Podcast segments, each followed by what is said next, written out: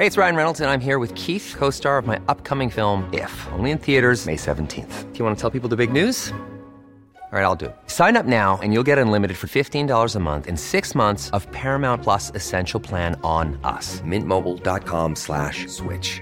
Upfront payment of $45 equivalent to $15 per month. Unlimited over 40 gigabytes per month. Face lower speeds. Videos at 480p. Active Mint customers by 531.24 get six months of Paramount Plus Essential Plan. Auto renews after six months. Offer ends May 31st, 2024. Separate Paramount Plus registration required. Terms and conditions apply if rated PG. Hiring for your small business? If you're not looking for professionals on LinkedIn, you're looking in the wrong place. That's like looking for your car keys in a fish tank.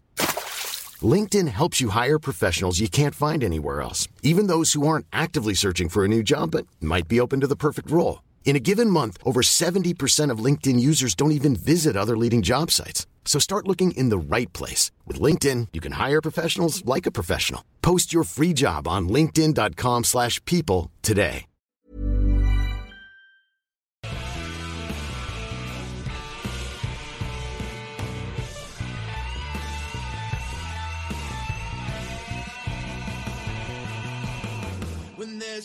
Sides to every coin,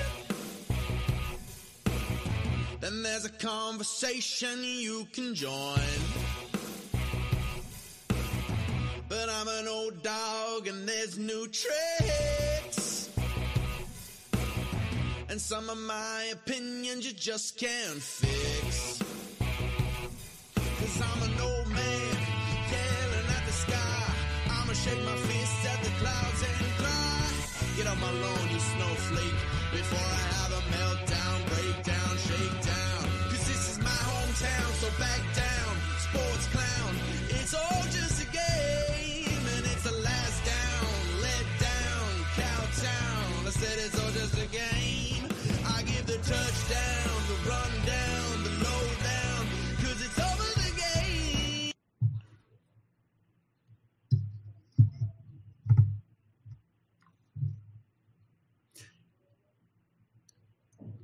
I'm going to say hi.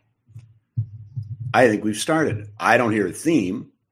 How are you? I am good. Glad you could join us. Just a game. I'm Rob Kerr. You know who you are. Um, bit of a different venue, bit of a different sound, I would suspect, for you today. Um, very pleased you could spend some time with us.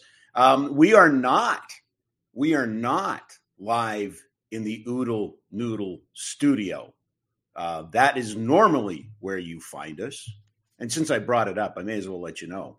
Since opening their first store back in 2005, Oodle Noodle has been all flavor and just the right amount of weird. Two locations in Calgary and area 1244 17th Avenue Southwest, 105 Main Street North in Airdrie, pickup and delivery. Now, what's neat about today, what's kind of nice about today for me, is that uh, we make, you know, every every show we acknowledge the fact that we're doing the show from Treaty 7 territory today it's a little different. We're actually at one of the seven treaty nations. We're in uh, we're out in Siksika. Um, full disclosure, uh, one of the uh, groups that I work with, and I mentioned this before, is the Calgary Surge, working on their community programming. Um, I have a long relationship with Siksika Health, dating back to uh, my time with CSEC and the Calgary Hitmen. Um, and I do a little bit of work for the First Nations Health Consortium as well. So there's lots of reasons for me to be out here. One of them is also to do this show. Uh, coming up a little later on is Eric Duhatschek from The Athletic. Um, gosh, golly, I wonder what we can talk to Eric about. Uh, there's a few things we can talk to Eric about. Obviously, we'll go back to Monday's announcement uh, that Daryl Sutter no longer with the team. Uh, we'll look at, uh, and, and, really, it's it's the same thing as when we had Peter on on Wednesday. Uh, we had Peter Peter Maher on, and you know we we had missed the the arena, and we you know just missed the the Daryl Sutter. So lots to talk about with Eric as well as the playoffs, and we will get into the playoffs in just a couple of minutes. The Stanley Cup playoffs continue round two. Um, quite a bit of news. Uh, nothing earth shattering, but quite a bit of news around hockey. Um, so we'll do that. Um, can tell you that the reason I am out in Gleichen, out at Siksika today, is uh, they've relaunched the 36th annual uh, Blackfoot Invitational. So it's an Indigenous basketball tournament, which was a natural for the Surge to come out and be part of. If you're going to call yourself the home team, then you got to go to everybody's homes. So we were out, uh, we are out here today, um, and it's great. It's exciting. It's it's a fresh new um, venture. Um, you know, my I love sport and I love minor pro or junior, whatever we're going to call it, a little bit more because I think it's challenging. I think it's uh, a fresh, you know, a fresh canvas. Um, excited about the things that we are going to um, do uh, in the community with for basketball, and this is part of it. So uh, we're hopefully to tell a little bit of that today. Um, a couple other things. Uh, well, I should mention uh, today, May fifth, is Red Dress Day, so it's uh, official recognition and remembrance of Indigenous uh, women who have are gone missing or have been murdered. so it's a very, very um, important day. Um, and it's it was celebrated here as part of the basketball tournament, which again, right into my wheelhouse: social issues and sport. Um, we're also on the cusp of some really devastating news when it comes to the op- opioid crisis, uh, and the Blood Tribe is is in a real situation right now, and they've taken some extreme measures uh, it's a crisis, and I think all the other Treaty 7 nations in the province have acknowledged it. Uh, but o- opioids and opioid overdose continue to be an issue. Um, and as you look at the long term play on this, again, what does that have to do with sport? Sport's the avenue that you know we've often talked about it. It keeps kids active. It keeps them off the streets. It keeps them away. Now that's you know it's sometimes it's flowery and sometimes it's aspirational. Uh, but in many cases, and particularly in indigenous communities, sport has been the path forward. Sport has been the mechanism in which the communities heal and, and find ways to move past these problems. And there are problems too. Um, and we have the same problems in the city. Um, working with a group in the Northeast uh, with new Canadians, Syrian, South Sudanese, uh, you know, Ukraine, uh, Afghanistan. Um, there's all kinds of people that'll prey on on teenagers and and the youth if they're just around with nothing to do and that's again the power of sport that's where sport comes in sport is such an important um, vehicle for mental health it's for leadership it's to learn how to be part of a team um, you know and again we talk about this all the time and, and we'll probably talk a little bit more of it as the hour goes on. But a lot of things happening out here today kind of connect at the uh, you know at sport. And so I'm really proud to be here. Really proud to be uh, representing the Calgary Surge out here. Um, yeah, and we'll we'll have some basketball coverage for you as, as the Surge season comes on and, and gets going. Um, yeah, it's exciting.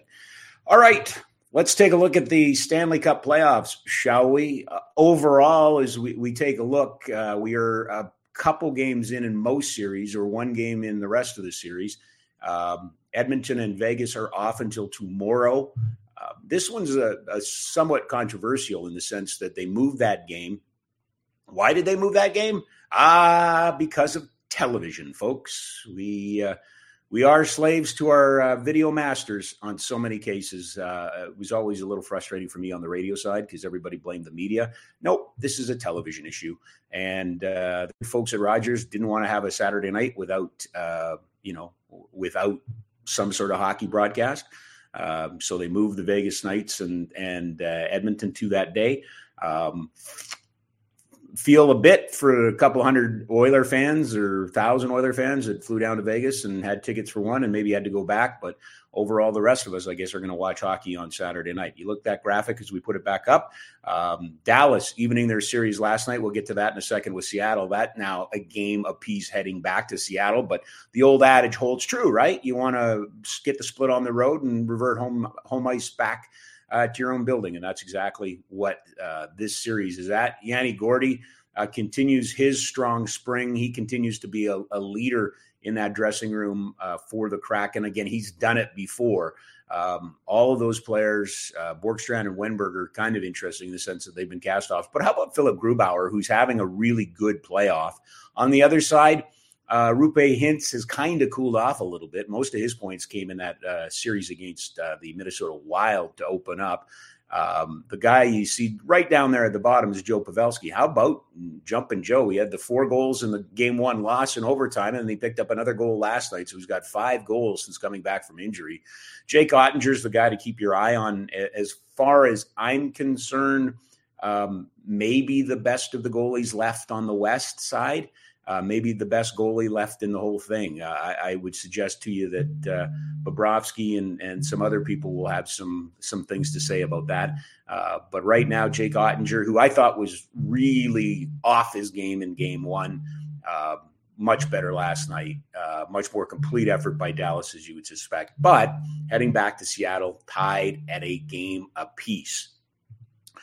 The other game last night and the other series that's going on. How about this? Um, boy, it, it, you sure got a lot, and I was guilty of it too. Uh, man, you know, first time since '89 we could have an All Canadian Stanley Cup final because, of course, uh, we all anointed the Maple Leafs after they slayed the Dragon. They beat Tampa Bay in the first round in six games. Now they get to play the little brothers from further south in the uh, in the uh, Florida Panhandle, and it's Miami. It's the the Panthers who went to seven games, went to overtime how about this? They now have a two games to none lead on the Maple Leafs, a 3 2 win last night. Uh, Matt Tkachuk continues to, uh, I'm assuming, uh, and I've always hated this game because it never really plays itself out this way. But if you had to award the Conn Smythe today, would I think Tkachuk, Draisaitl would probably be your finalists. Um, you don't do that. You do it at the end of the at the end of the playoffs. But Matthew Tkachuk 15 points. He and Sam Bennett and uh, that line is just Van Haraway, Hagee, I should say, not Parrot Haraway, Van Hagee. Um, they've been good. And the guy that's kind of, and he's got nine points, so how can he be quiet? He's tied for second in the team in scoring. Is kind of quiet, but Alexander Barkov, uh, he's going to wake up at some point here. Maple Leafs, uh, well, they soil their own bed at home, and that's never a good situation. Having said that, uh, they'll travel well. They'll go down to, to Florida. Um, you know, a lot to do if you're in Miami right now because you got the Heat playing and you got the Panthers playing. Mitch Marner uh, up for the Selke. Um, he's leading this team in scoring. Auston Matthews, not surprising up there. Morgan Rielly, and and I, I'm not going to take any runs at the Maple Leafs. Uh, they were good in the first round against Tampa. I think most of us would agree. Tampa carried the play in a lot of those games, but they carried the play in a lot of those games because, quite honestly, they were trailing. So you're hunting and pecking and trying to get back up. One thing that I would just go back to that series is talk about Sergei Bobrovsky uh, here is a bit of an enigma wrapped in a riddle. Uh, you look at his work in the postseason so far, and he's getting better. Alex Lyons started. He was the great story down the stretch, the American Hockey League goalie. I think he won a championship last year with Chicago. Uh, took over the net. Uh, you know, Bobrovsky has the big $10 million contract and, you know, has kind of been a bust. Well, you know, he's really gotten himself on a roll, especially in this series. He's his numbers are impeccable yeah, he's a little bit older, and and you know, for all intents and purposes, um, he's a bit of a work. and I, I get coming back to that word enigma, and I think you know, when you talk about Sergei Bobrovsky, you talk about an enigma. Um, this is the same club that uh, signed Spencer Knight to a big contract right away coming out of his rookie deal. Um, you usually don't spend that much money on goaltending, but clearly uh, somebody in the organization didn't have the faith, didn't have the trust in Bobrovsky. But they put him back in. Took him a while to get his feet under him in that, Boston series. The numbers were okay, but now against Toronto road, evidence that that, that uh, a good goal does at this time. I think point that was raised to me, you guys interesting. They, if you look Matt Tkachuk out in that, role, the, the Panther. But what's in is the much brought to me. He said, you know, lose Tkachuk now. So much has happened for that Florida team that the Bennetts, the Barkovs, the Montours all believe they can do it. The Bobrovskys all believe they can do it. That that team baptized by fire, in the first round against uh, against a very good Boston team. We know the we know the the skinny on the Boston Bruins, and we know what they are—a record-setting regular season team who, who flat out just dropped the ball in the postseason. But part of that, and I, you know, Tkachuk said it, Game Seven when he was doing the off-ice hit. Um, you know, for the whole world, it's a huge upset, except for everybody in their dressing room. And I, it, it sounds like words. It sounds, um, it, you know, it, it, it sounds trite, uh, perhaps, but it's true. Uh, and I and I, you know, it's funny. We had Peter Maher on the what was it, the 19th anniversary of the Game Six overtime win against Detroit, and that was the triple yeah baby. And if you go back to the 04, which you know a lot of people don't want to do anymore, and I, I respect that, I get that, but just talking about these underdog teams, th- there's usually a, a tipping point, and and that at that tipping point they begin to go from great story to actually believers in their own story. And I think game seven in overtime, beating the Vancouver Canucks, the Flames became believers in their story. Then Mika Kiprusoff just won one for the ages. I mean, the series against Detroit was three shutouts was just incredible. Um, and you know, you get those kind of Herculean events, but you look at that team and, and how, you know, thin they were in comparison to other teams in terms of talent. Um, there's a tipping point you believe in. Right now, the Florida Panthers believe. Um, it looks like it looks like it's going to be Carolina and Florida, and that they're good rivals. That there's lots of rivalry there. We shouldn't forget that too. Um, we may as well talk about Carolina and and New Jersey. Um, I am a little hesitant to throw the baby out with the bathwater in this case. Uh, the Hurricanes up one game to none. Um, they play tonight. It was a whooping, and it wasn't even a close whooping in game one. I get the sense, and there, you know, look at the numbers in, you know, in Carolina.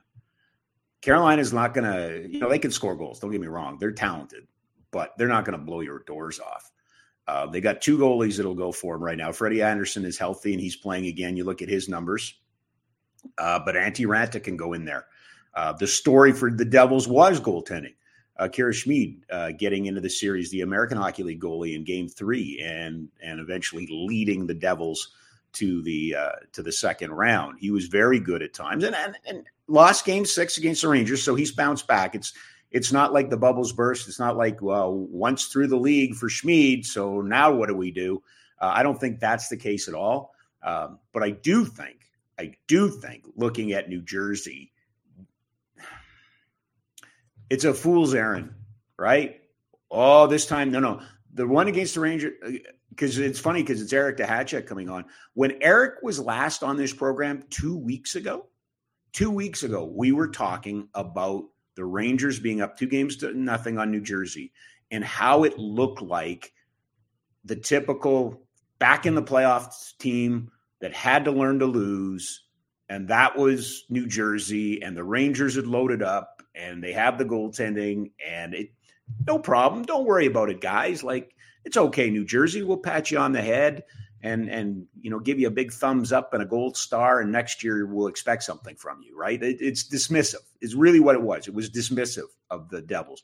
Well they roar back thanks to schmid and and hughes and dougie hamilton and and you know so it would be a bit of a fool's errand for me to sit here and go ooh carolina i i just don't see i just don't see the jersey devils coming back but I don't think we're talking enough about Carolina. I don't think we're talking enough about Rod Brind'Amour. I don't think we're talking enough about how good that team is. Um, they're not sexy. We don't see them a lot. Um, they are without a megastar, probably without a superstar. Aho, you know, uh, the, the, uh, um, their defense, the, you know, they've, they've got some really good, def- but you know, every year they lose somebody, they let somebody go. They, you know, they trade away Elias Lindholm, they trade away Noah Hanifin. You know, parts are going out. They're they're not a particularly um, great team. Uh, it, it, how do I put it? I'm not mixing my word. I just don't know about Tom Dundon as an owner. Very upfront, very non-conformative my belief is that Donnie Waddell, who's the general manager of that team, might be making less than some assistant general managers in the league. Uh, you know, Dundon has said in the past that he doesn't believe in the the you know the the amount of money that's paid in salaries and things like that for staff, all those sort of things. So I, it's a hard place. It's not a well staffed place. Um, you know, I I know of uh, prospects who have gone in the past, not recently, but you know, four or five years ago, uh, went down for train for rookie camps and things like that, and sent home to get some sticks and stuff like that. That's what you hear. Uh, that's the reputation, if you will, on the street. But man, this team wins. Like they win. They've been good for a couple years. Rod Brind'Amour is a guy that players love playing for. Um, I thought it. I, I, thought it was a really interesting stat, and, and one that I really want to follow up on at some point. How many guys lead their franchise uh, in games played in the playoffs and games coached in the playoffs?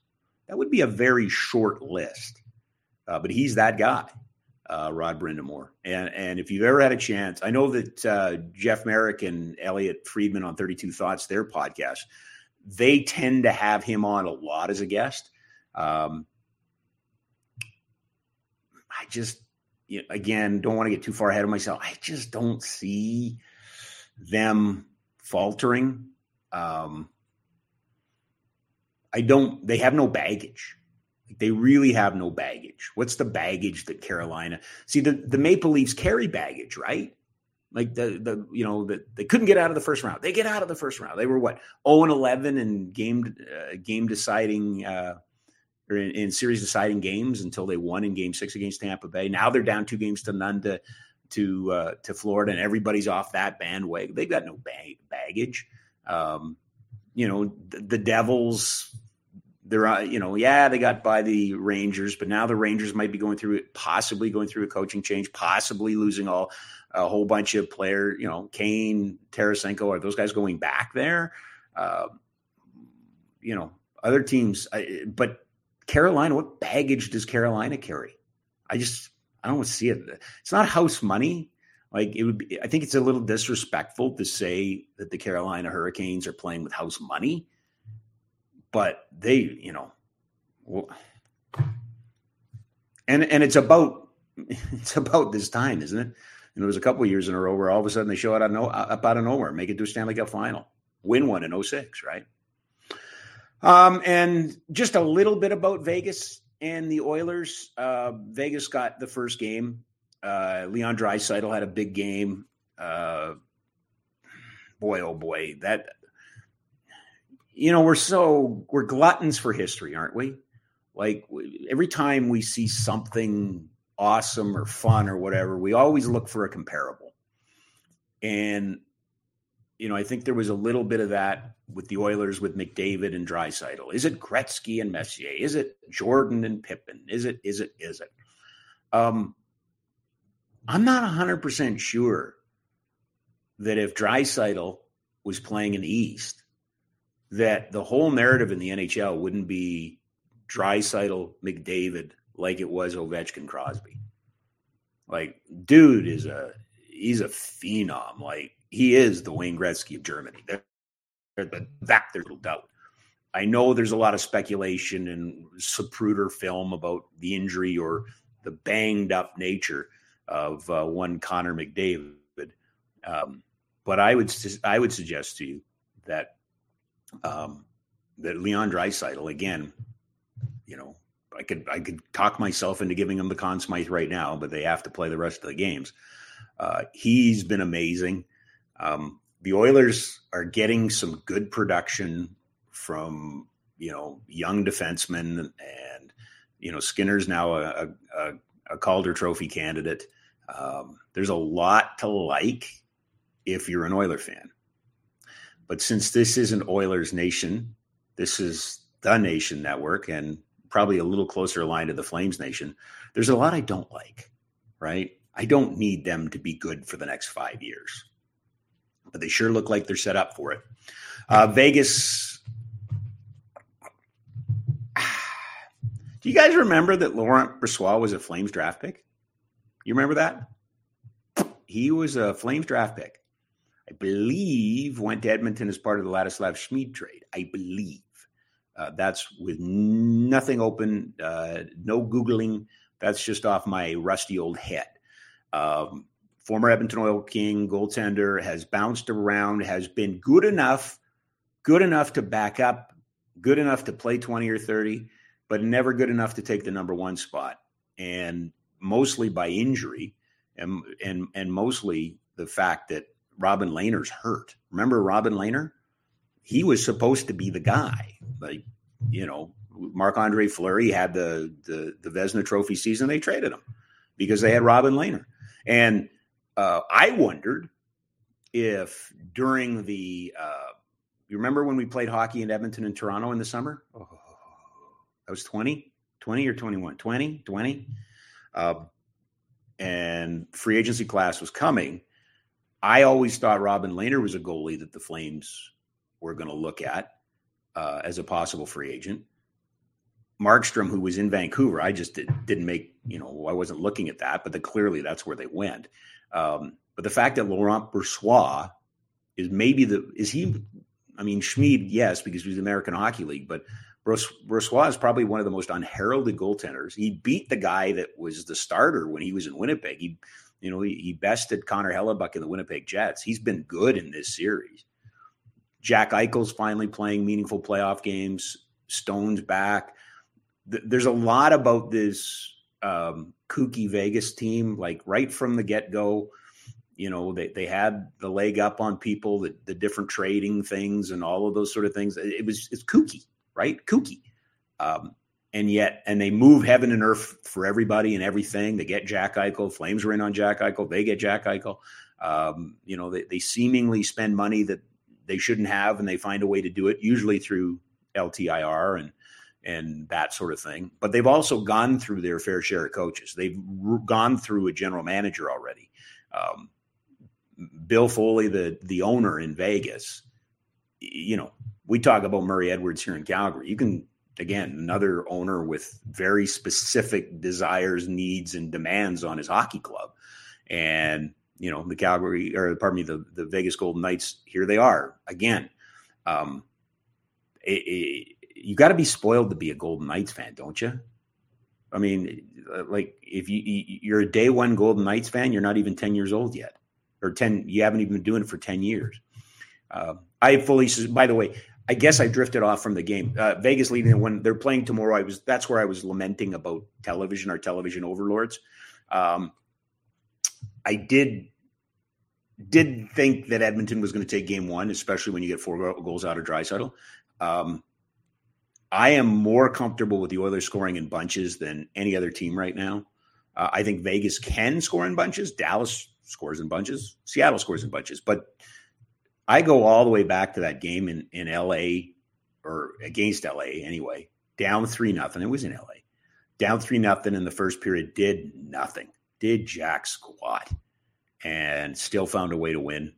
The Oilers did that to to LA a bunch of times. They believe it. It's back to that whole concept of believing, right? It's a tipping point, and the tipping point for the Edmonton Oilers was that that game against LA, and they're not they're not going to be out of any game. I, I, Vegas has got to smother Edmonton at some point. Like if if you got to figure you can't exchange four goals with dry because McDavid could very easily come out and get four goals. Uh, Hyman can get you three. Uh, th- there's lots of talent there. Uh, that game's going to go on Saturday night in Vegas. Ooh, I wonder if anybody will uh, indulge in a drink or two. Uh, possibly. Very, very possible. Uh, by the way, guests of this very program uh, appear courtesy of our friends uh, at Snow Ski Cellar Snowboard, skicellarsnowboard.com. Uh, it is a bazillion degrees outside. It's not, it's 21 degrees. and you're probably not thinking about skiing or snowboarding right now, but maybe you should. Uh, it's going to come back around in the fall. There's some great deals to be had on warm winter weather uh, clothing for winter weather. Um, you know, why not get it now and have it ready for the fall?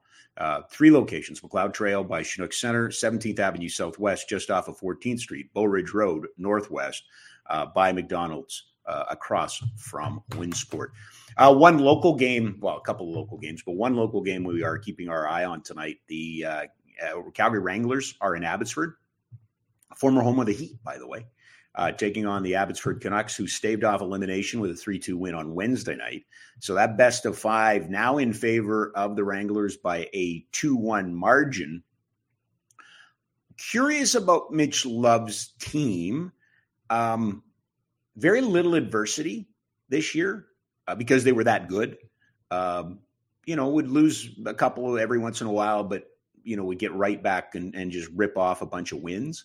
Um, there's a lot of games between these two teams in the last month. There's been a lot of hockey played at the end of the year in this in this series. We know it's already been a, chop, a chippy, some might say dirty series. These two teams don't like each other. These two organizations don't like each other. Uh, you know, again, credit to the uh, credit to the Canucks. They they fought back and you know gave up the lead and early, and then fought back and had a three one lead, and Cal- uh, Calgary cut back into it, but couldn't come all the way back. Um, you know, again, uh, it's that overreaction, underreaction. You want to find that middle ground. Uh, I'm not sure that um, that you have to worry about the Wranglers, but oh boy, you know, you get blown out tonight, or or you lose in overtime tonight, and there's a game five the crazy, wacky world of the American Hockey League shines its light on you, right? Like it shines a bright light on you uh, as now game five is in Abbotsford. Traditional 2 2 and 1. Come back home, playing in front of your home fans, big crowd. Uh, I suppose it'll be a big crowd in Abbotsford. Uh, I'm guessing they're drawing better than the Heat did. Uh, that's just a, a guess. Uh, again, um, it would be like, in many ways, having the Vancouver Canucks uh, affiliate play out of the dome and having an American Hockey League team in Calgary that belonged to Vancouver. That never made much sense. And to the people who did it, made all the sense in the world. But here we are. The American Hockey League playoffs are a uh, thing.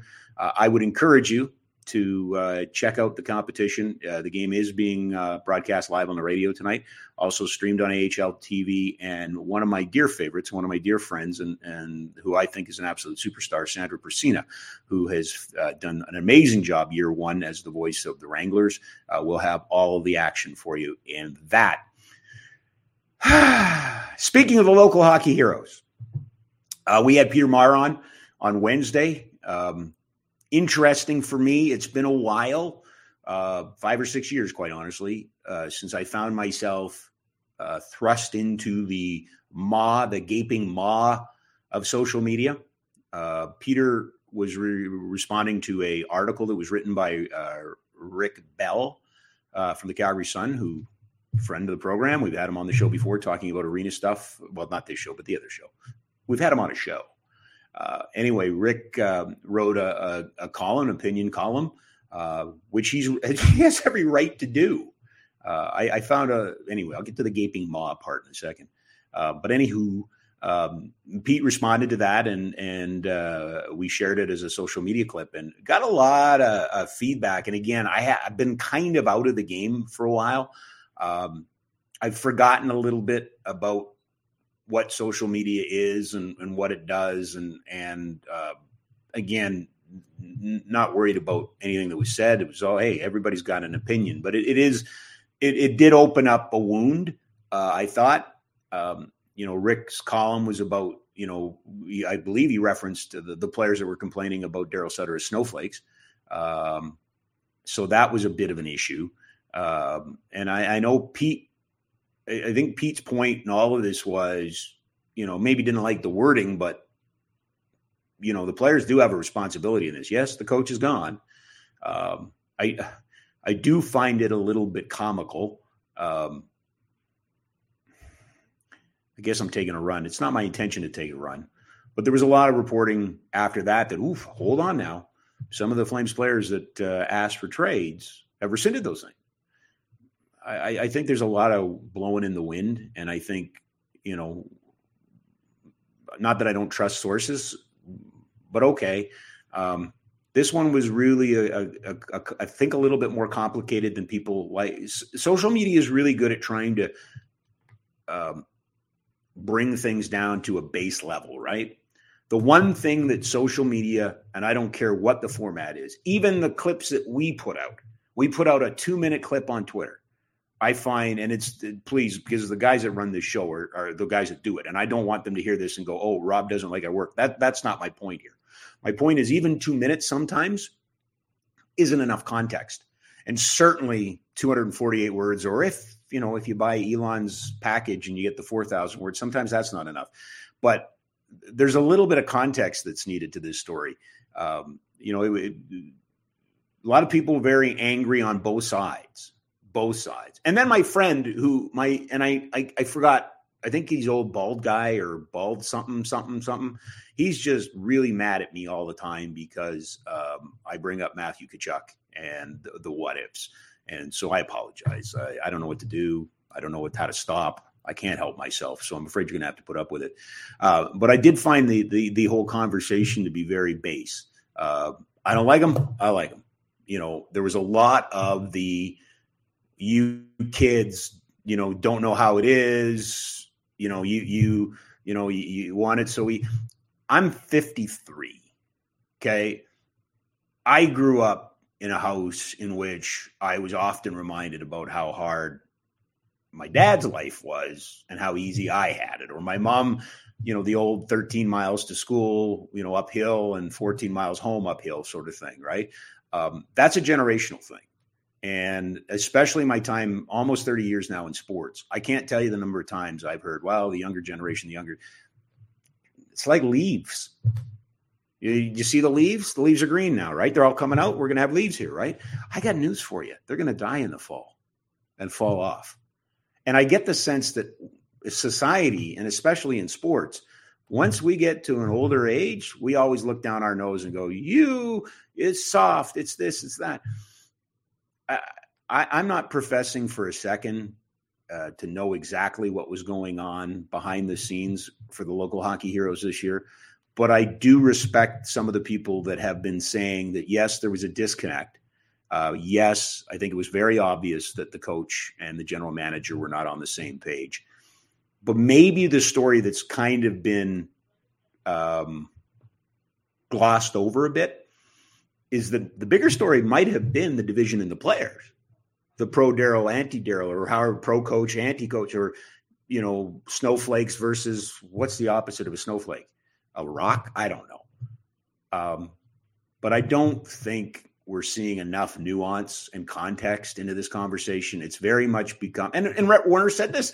We, we, we did Barn Burner with Rhett a week ago, and we were talking about this. Daryl Sutter became Daryl Sutter became the the go to with any problem.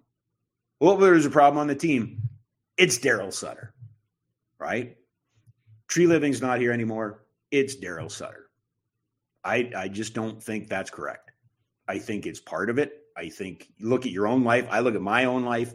Um, the the tipping point times we keep using that word. Those times that you know you want to um, make a change. Uh, it's usually not one thing. So anyway, I, I just it was it's been a while, so I kind of forgot how angry people get. Um, I'm assuming it's not at me. They just start yelling, but I'm assuming it's not at me. Uh, but it was interesting. It was really, really interesting that, uh, and and I've often said this. I know as a broadcaster, I know as an opinion maker, I know as somebody who's in the public eye that I'm almost on the X, right? I'm almost exactly where I need to be. I am almost in the, the you know the zone of being absolutely correct. If I get the exact same number of hate and praise. And I ignore both because both won't help you. But, and I've always, uh, I, I just, to me, I learned that lesson when Olli Jokinen got reacquired by Calgary. When they acquired him or uh, signed him as a free agent after they traded him. And he came back in free agency. And I just remember going home that night. And it was less, there was wasn't much social media then. It was mostly emails, and the you know the station put your email address on the website so people sent you manifestos and you know lots of opinions and no shortage of opinions. By the way, hi to Matt on the Hound, who I ran into last night, longtime emailer. Um, but that was the day that you know I went home and you know you, you suckle at the teat of the Calgary Flames. You're just doing their business, and you know you, you know whatever. You're a homer. And then on the other side, it was well, you don't know anything about hockey. He's good. And, and Daryl Sutter, I trust. And it was just one after another after another that were easily sorted into two columns. So you know you're on the X. And I'm seeing a little bit of that here that, you know, it's interesting. I laughed out loud actually. Well, somebody sent me, well, his last coaching decision was Nick Ritchie in the shootout. That's all you need to know. Well, I think you need to know a little bit more than that, but I get the point. Uh, anyway, I just wanted to point that out. Uh, your faithful, humble servant uh, was humbled yet again by social media. So thank you for that. Uh, Eric Duhatschek will join us at the top of the hour. Mentioned I am out at uh, Siksika Nation. Uh, working with the Calgary Surge on some community projects, working um, with Siksika Health and the First Nations Health Consortium on some community projects. And um, it was really great to come out here. Um, a reminder again of the world we're living in right now uh, that everything isn't equal. Everything, everybody's not starting from the same place. Um, we continue to make strides. Um, you're reminded again by a visit like this about the intersection of mental health, the intersection of society, and the intersection of sport. Um, it, it, sport is such a through, uh, you know, through point. Um, you know, for for many of us, it's a second thought. Like, of course, my kids play. Oh, they play summer hockey and they play spring hockey and they play winter hockey and they go to an academy. Um, and then as I'm beginning to find out more myself individually uh, about some of the other communities in our city in which sport is not taken for granted. Uh, sport is out of reach. Sport has boundaries. Sport has been built for other people and not for some people. Um, and that's a shame. And that's a shame. And it was nice to come out here today. As I, I, think I said off the top, this is the 36th annual, except that it hasn't been running for the last little while. Blackfoot Invitational. So it's an Indigenous basketball tournament with uh, players from all seven nations of Treaty 7. Um, they're participating, men, women, uh, 20 plus teams, and they're out here. Um, but again, the constant reminder of culture and a group that is just looking – to it's hard to say because I, am assuming I'm talking to a big audience today that feels comfortable in their own skin, that feels comfortable in the in where they fit in society, and yet, you know, there are many people who don't. And sport is the great equalizer. Sport is that thing. Um, you know, uh, one of the Dr. Tyler White, who's a dear, dear friend, and and I think one of the most interesting and influential figures in healthcare, but also in sport uh, for the way he views projects. The Every Child Matter hockey game with the Calgary Hitmen, that's all him. Uh, played a huge role in the Flames uh, War Pony, Blasty, the Indigenous jersey uh, that the Flames did this year. Uh, continues to, you know, have reverberations along with, uh, you know, Brent Dodging Horse and other leaders in sport.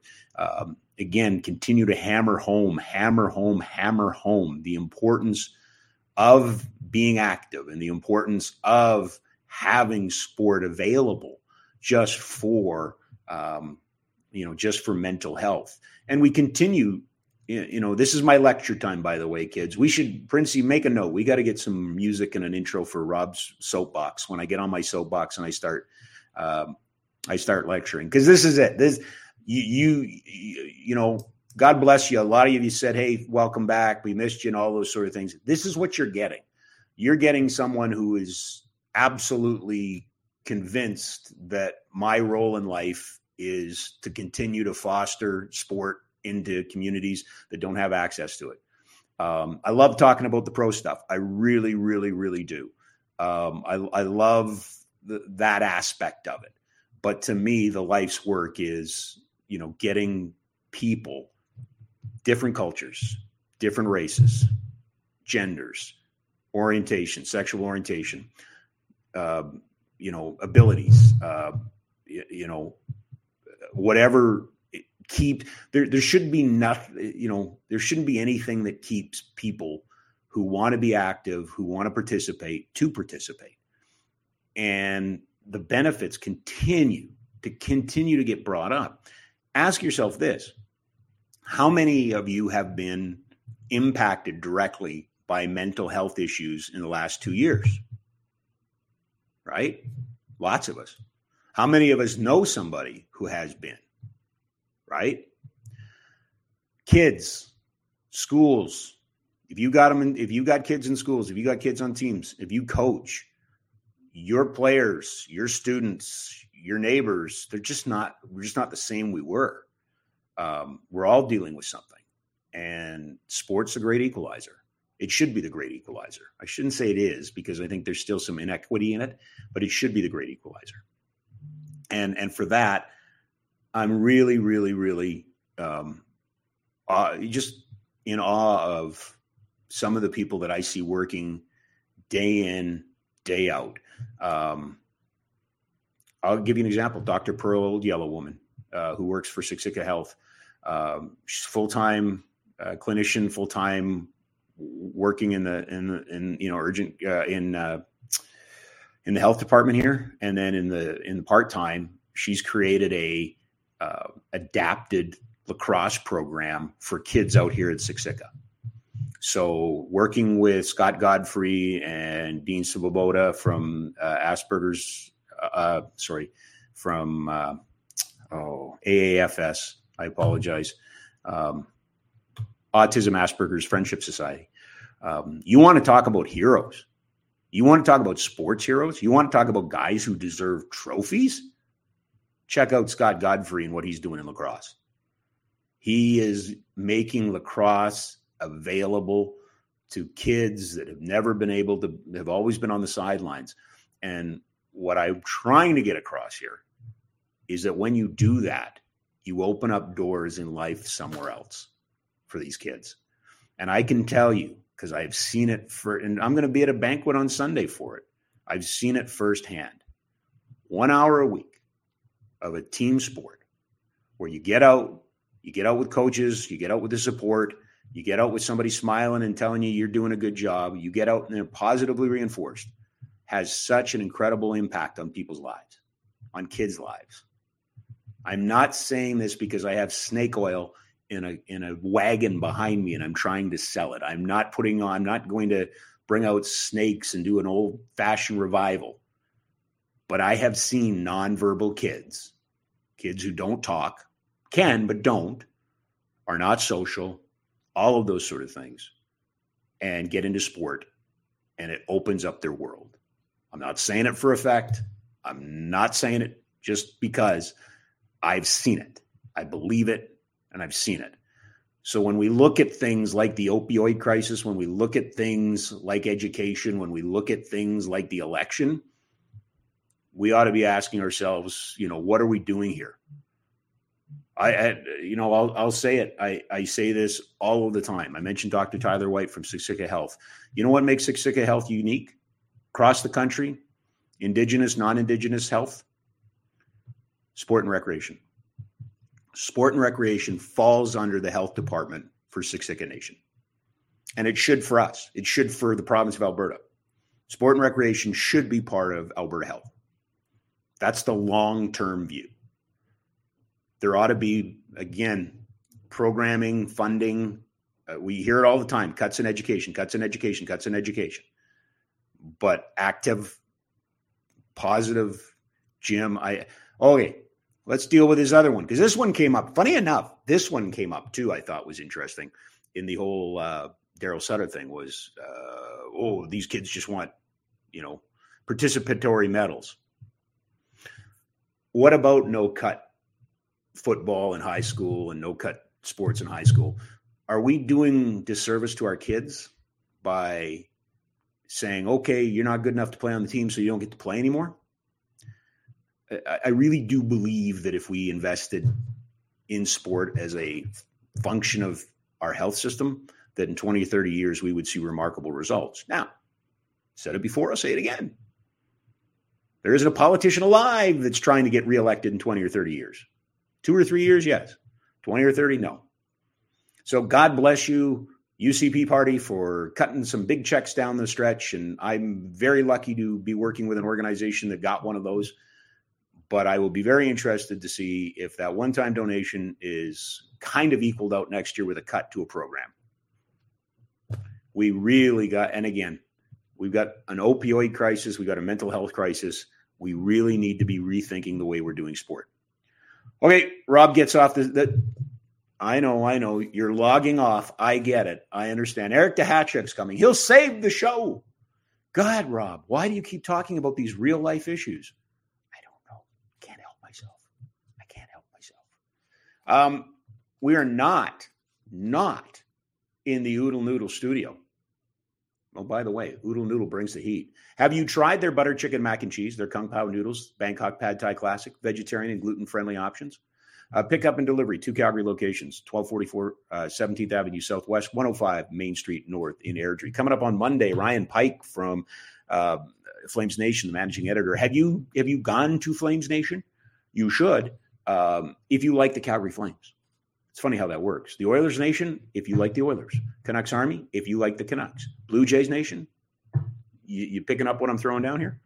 Um, anyway, uh, I give Ryan's crew a ton of credit. They are just grinding out all kinds of articles on all kinds of things. The Flames, individuals, coaching, general manager, uh, the arena, uh, and stuff like that. So just a little th- shout out to our friends at Flames Nation. Calgary Flames in the midst of a general manager search.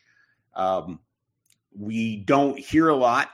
Uh, I would suggest to you that if I was, um, and I, I, believe I said this on Wednesday, if I was uh, if I was Don Maloney, I'd, I'd, go to Chicago or Vancouver. I'd go somewhere else. I would rent a hotel uh, room, get a conference room, not unlike this one, as a matter of fact, I would offer this to the Calgary Flames. I mean, I shouldn't. It's not my health department, not my health office, but I would talk to my friend Dr. Tyler White and see if they could use it. But get the hell out of Dodge. Start your interview process, which I believe they have done. I believe Craig Conroy's back. Um, I believe that Conroy and Pascal are no brainers, that both of those guys um, should get conversations. Uh, I believe that uh, Wes Gilbertson actually wrote a really good column uh, again uh, about candidates. I think if you listen to Elliotte Friedman's podcast, Chris Johnson's podcast, uh, Frank Seravalli, there's no shortage of names. Uh, what I would hope is that that Don Maloney would go somewhere else, so we're not staking them out at the airport and not doing the rumor stuff. Get it down to a small number and then bring them back. Um, you know, interesting the, the point that was made earlier in the week about his comment, Don Maloney's comment about, you know, talk to the coaches, talk to the staff, talk to the trainers, talk to prominent agents. Um, I wonder if, you know, not that you this goes this goes back to the whole snowflake conversation, I suppose. If you wanted a player's perspective on this, what player would you want? If you were going to add, is it Jonathan Huberdeau because he's making the most? Is it Michael Backlund because he's got the seniority? Is it Rasmus Andersson because he very well could be the captain of this team moving forward? Uh, I'm curious to see if there's any interaction, and I don't know if we know. I, I suppose we'd have to ask uh, interaction between the the search committee or the search. I said search committee. I is it Don Maloney? Is it Don Maloney? John Bean? Is it? Uh, I hope Brent Gibbs. I hope they ask the retail guy to get involved in that. But you, you, know the point I'm trying to raise here. Um, I think it is, and and, just cautious. Uh, yesterday, we're talking about Andrew Brunette or Brunet as a possible head coaching candidate, and I think he's a candidate. Um, you know, he had he, he had the success with uh, Jonathan Huberdeau. Um, I, I, get a little bit um, nervous when you're looking at one thing somewhat myopically. Oh, we ought to get him because Huberdeau had his best regular season. Ah, but what did happen? What happened to the Panthers in the playoffs? You know, it, it, there was a reason why, you know, Florida moved on. Uh, and I, I, again, so a league full of retreads, I get that, I understand that, all of that, I understand. But I think when we're having these conversations about he's a candidate and she's a candidate and, and they're a candidate, um, you know, I, I, especially on the coaching side, so refreshing to hear Maloney say what we all know. Let the coach, let, let the GM hire the coach. Um, all due respect to Mitch Love, Mitch Love will be a head coach in the National Hockey League. I believe Ryan Huska will be a head coach in the National Hockey. League. I'll go one better than that. I think Cail MacLean is also a candidate at some point to be a head coach in the National Hockey League. These are all guys. Uh, people forget Jared Bednar was in the Flames organization. He was an assistant coach, I believe, with Jim Playfair. Um, so, you know, there's lots of guys. Glen Gulutzan was coaching the Flames uh, ECHL team in Vegas and eventually made it to the National Hockey League. Um, lots of candidates out there. I, you know, now with Columbus looking and and who knows what happens. There's a lot of smoke anyway in the Rangers. There's going to be teams looking for coaches. There's teams looking for coaches. Um, you know, are you in danger of losing them? I suppose, but still, the process is get the general manager first and and go from there. Um, I and I'm going to say this one more time.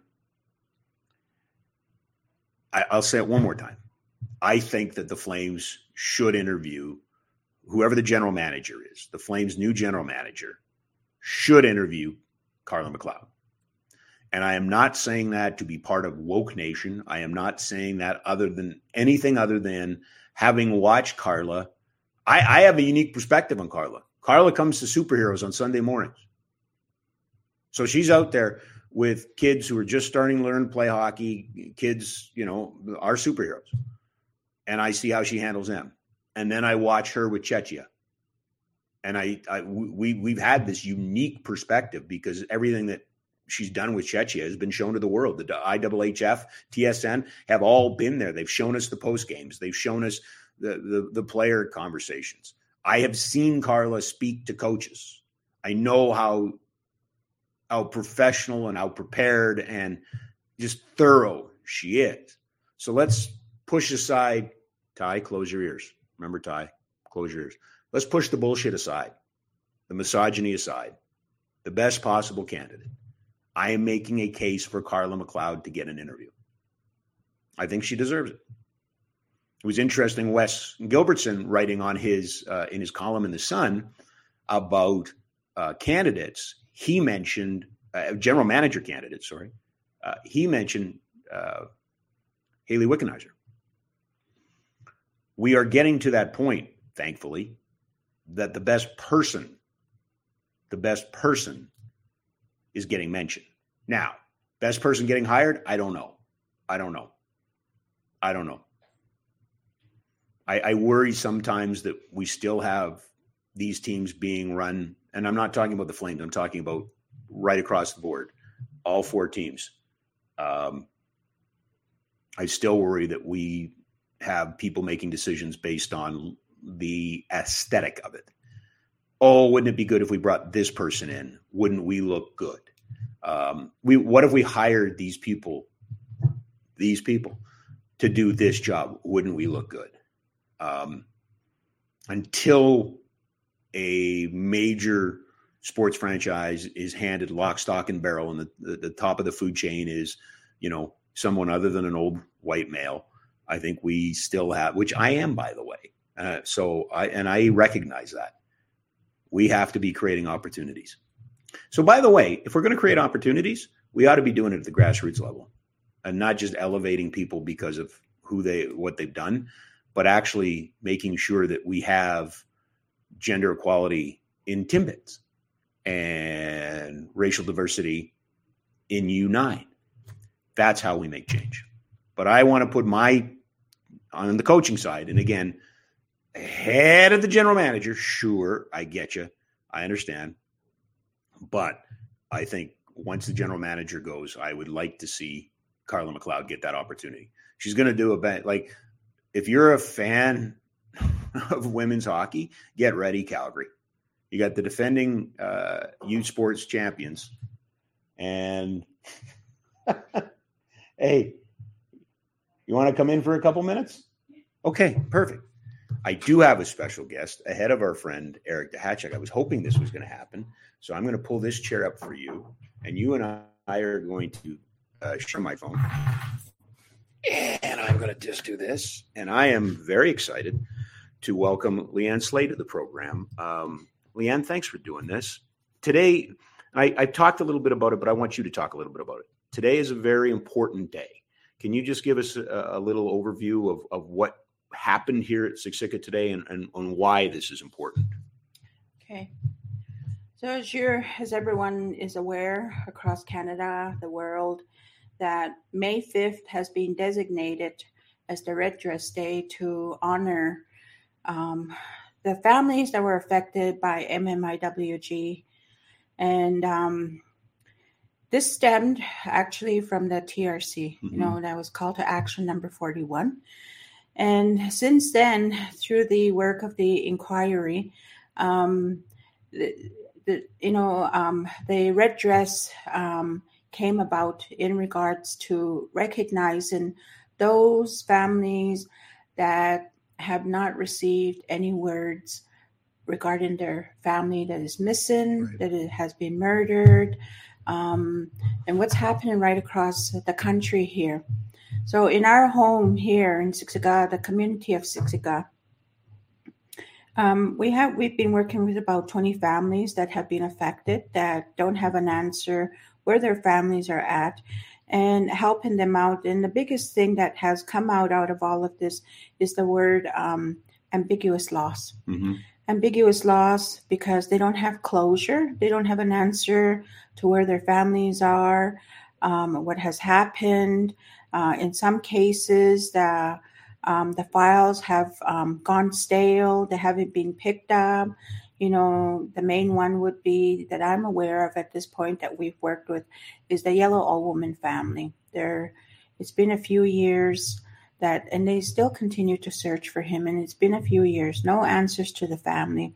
I don't want to, you know, um, get into any more details about that, but we we're working with them to address that loss and to help them to find closure in their own way and the work that we do is um, working with our um, our traditional um, ceremonialists, because in our culture, in our way, um, you know, we have our own healing, you mm-hmm. know, um, ways of healing through our ceremony.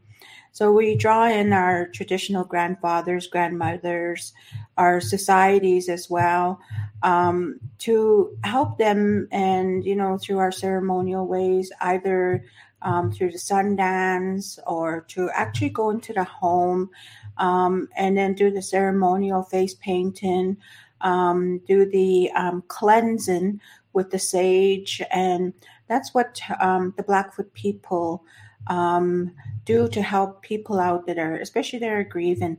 So, in our way, what we've been taught is when death happens, we don't hang on to that. Mm-hmm. You know, it's we don't celebrate it um, immediately we've been encouraged that we um, attend to ourselves right away so that the death spirit does. Burrow's furniture is built for the way you live. From ensuring easy assembly and disassembly to honoring highly requested new colors for their award winning seating, they always have their customers in mind. Their modular seating is made out of durable materials to last and grow with you. And with Burrow, you always get fast, free shipping. Get up to 60% off during Burrow's Memorial Day sale at burrow.com slash ACAST. That's burrow.com slash ACAST. burrow.com slash ACAST. Hey, it's Ryan Reynolds, and I'm here with Keith, co-star of my upcoming film, If, only in theaters May 17th. Do you want to tell people the big news? All right, I'll do it. Sign up now and you'll get unlimited for $15 a month in six months of Paramount Plus Essential Plan on us. Mintmobile.com slash switch. Upfront payment of $45 equivalent to $15 per month. Unlimited over 40 gigabytes per month. Face lower speeds. Videos at 480p. Active Mint customers by 531.24 get six months of Paramount Plus Essential Plan. Auto renews after six months. Offer ends May 31st, 2024. Separate Paramount Plus registration required. Terms and conditions apply if rated PG. I'm Sandra, and I'm just the professional your small business was looking for. But you didn't hire me because you didn't use LinkedIn jobs. LinkedIn has professionals you can't find anywhere else, including those who aren't actively looking for a new job, but might be open to the perfect role, like me. In a given month, over 70% of LinkedIn users don't visit other leading job sites. So if you're not looking on LinkedIn, you'll miss out on great candidates like Sandra. Start hiring professionals like a professional. Post your free job on linkedin.com slash people today. And linger around. And in their case, you know, they don't know if they're here with us on earth or if they've gone to the spirit world. And it's very interesting. I wasn't able to attend a walk because I was helping out with a, cer- with a ceremony there. But they caught up on the wind, the wind that walked with them during the 5K walk for the red dress. And so when um, we were talking, and you know, the the wind is, you know, the wind of our ancestors being with us, letting us know that we're not alone here. Mhm. You know, we have guidance from our ancestors, from the Creator, to help us to move to that point of um, healing and putting some closure to this and bringing the awareness out to um, Canada, out to our youth, our people, um, to you know, in a um, to make them aware that we need to stand together collectively to address these societal issues that are affecting us uh, right across the board. One of the, the, the poignant things for me today was that it also corresponds with the relaunch of the Blackfoot Invitational Tournament, and you were recognized at that tournament. Can you just talk about the importance and the intersection of, of sport and activity and wellness when you are trying to reestablish the ceremonies and the culture with the youth?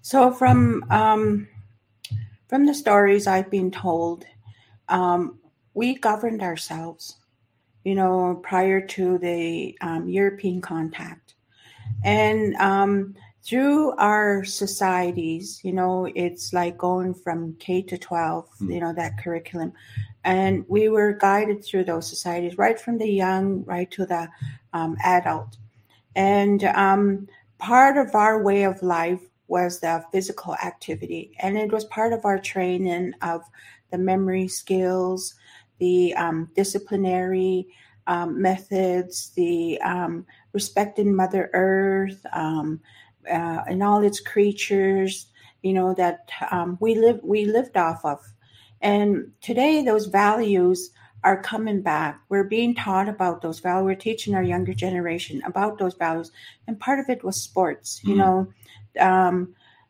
basketball was a part of the um, traditional games that we have. Um, we had fun learning. We had, um, you know, the, the atmosphere. It was um, very well received to um, for the the adult generation to be teaching the younger ones about these things because everything was oral. You know, nothing Yeah. was written for us. Everything was taught orally, and those are skills that they um, grew up with in order for their, them to go into their adult life. So, taking this into consideration of what's happening today, bringing back the Blackfoot Invitational games, uh, basketball games to Siksika, um, amongst the other sports, um, it's it, it's going to help our younger generation, you know, to look up to that, Mhm. to feel a part of it, and to have that sense of pride that they belong to that. Because when you're active, it helps you to heal. It helps you to reach the inner core of yourself to bring that healing about. And that's part of the healing journey that we're encouraging our people to take on. And it's been very, very well directed by our CEO, Tyler White, our mental health um, clinical coordinator, Dr. Q, and then our, also our um, community wellness team leader, Pauline Yellowfly. You're part of the health services too, though, right? In the in the sense that there's a role for, I guess, scientific, you know, modern medicine, but traditional ways are also part of the health services. Yes, I am. I came on board in 2008 um, under the um, approved um, Indian Residential Settlement Agreement as a health support worker. We didn't know then what we were going to encounter. We didn't know the stories we were going to hear. Um, no one had spoken about their experiences of the Indian Residential School. And our resources really lacked at that time. Things were still kept in secrecy. So, as we journeyed through the settlement agreement for the Indian Residential Health Support Program, the TRC process, um, I'd say, would be the guiding light that helped open up a lot of doors for a lot of First Nation people, Indigenous people, and they do call it as a um, status blind process. So, Mhm. that's anybody that was affected by it, uh, regardless of their race.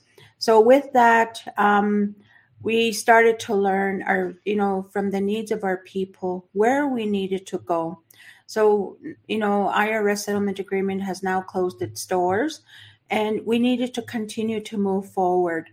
Alberta has the best track, the Alberta region has the best track for the work that's being done in the 48 communities here in Alberta, working with our people and also in the urban settings as well, with the um, NGOs as well, working with our people. And where we champion in our area would be um, focusing on wellness through our traditional culture, our traditional ways. So, as a result of that, um, we are now newly formed with the title of um, the Traditional Wellness Health Support Program, because that's what we do and that's what we have been working on, um, working with our traditional um, people, our knowledge keepers, to help the people to understand their identity, their roots, um, and to connect back with Mother Earth for the portion of the healing that people need to move forward. We can't stay where we're at. We can't look back mm. to the pain, the loss that has happened to us, because if we do, that's where the addictions come in. And we see a lot of that in the community now. Yeah, I wanted to ask you a little bit about that. We know there's a crisis right now in the blood. Um, we know it's an issue. Siksika, it's an issue in Calgary. Can you just talk a little bit about the, the role that we can play and again, I'm back on the sports side. I think if we can keep kids active, if we can keep them engaged, that sport can be a vehicle to help us win this battle. you know, um,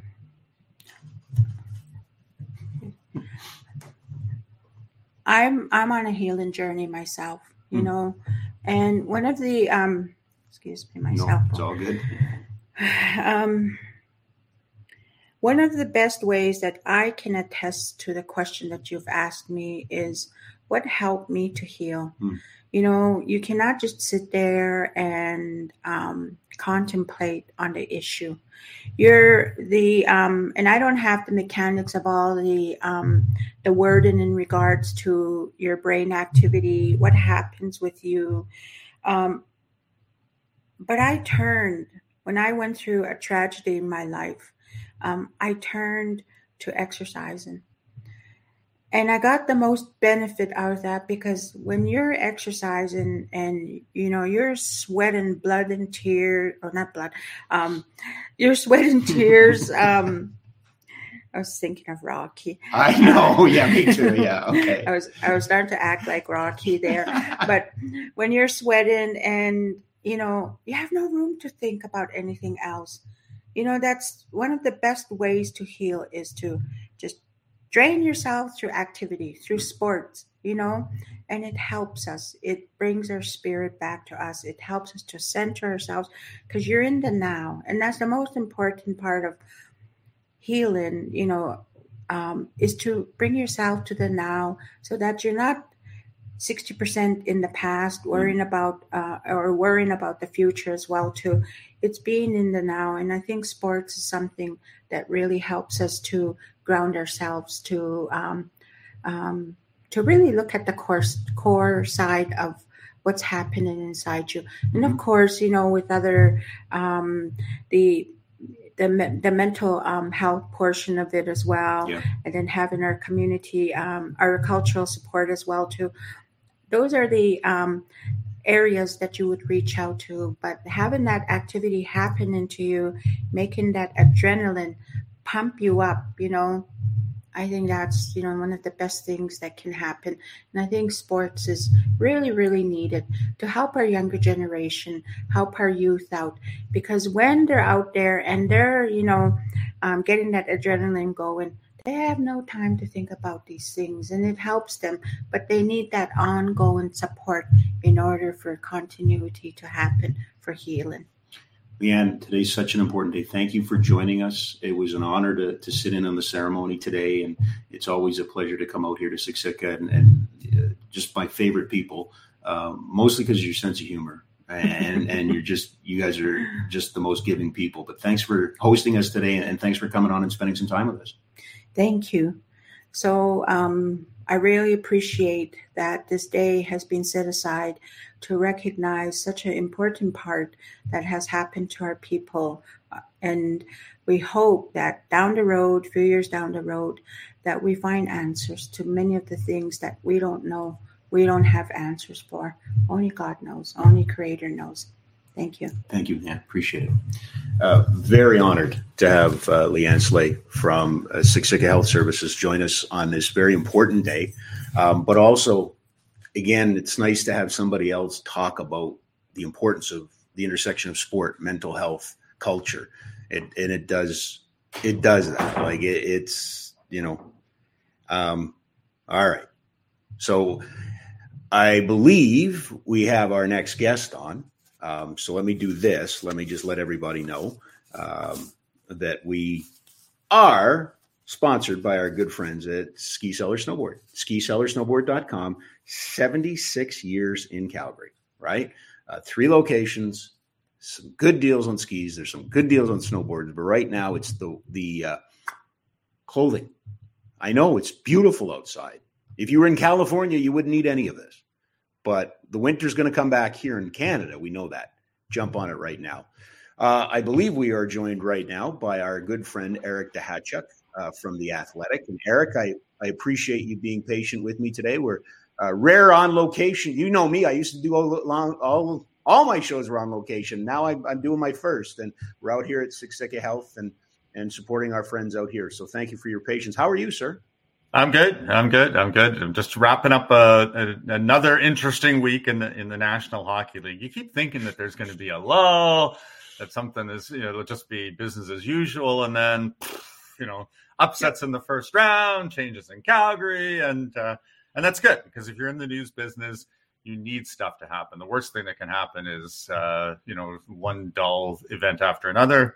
So this has been an interesting week again let's start in Calgary. Um, you know, it kind of goes back to our conversation a couple of weeks ago. Mm-hmm. Uh, yeah.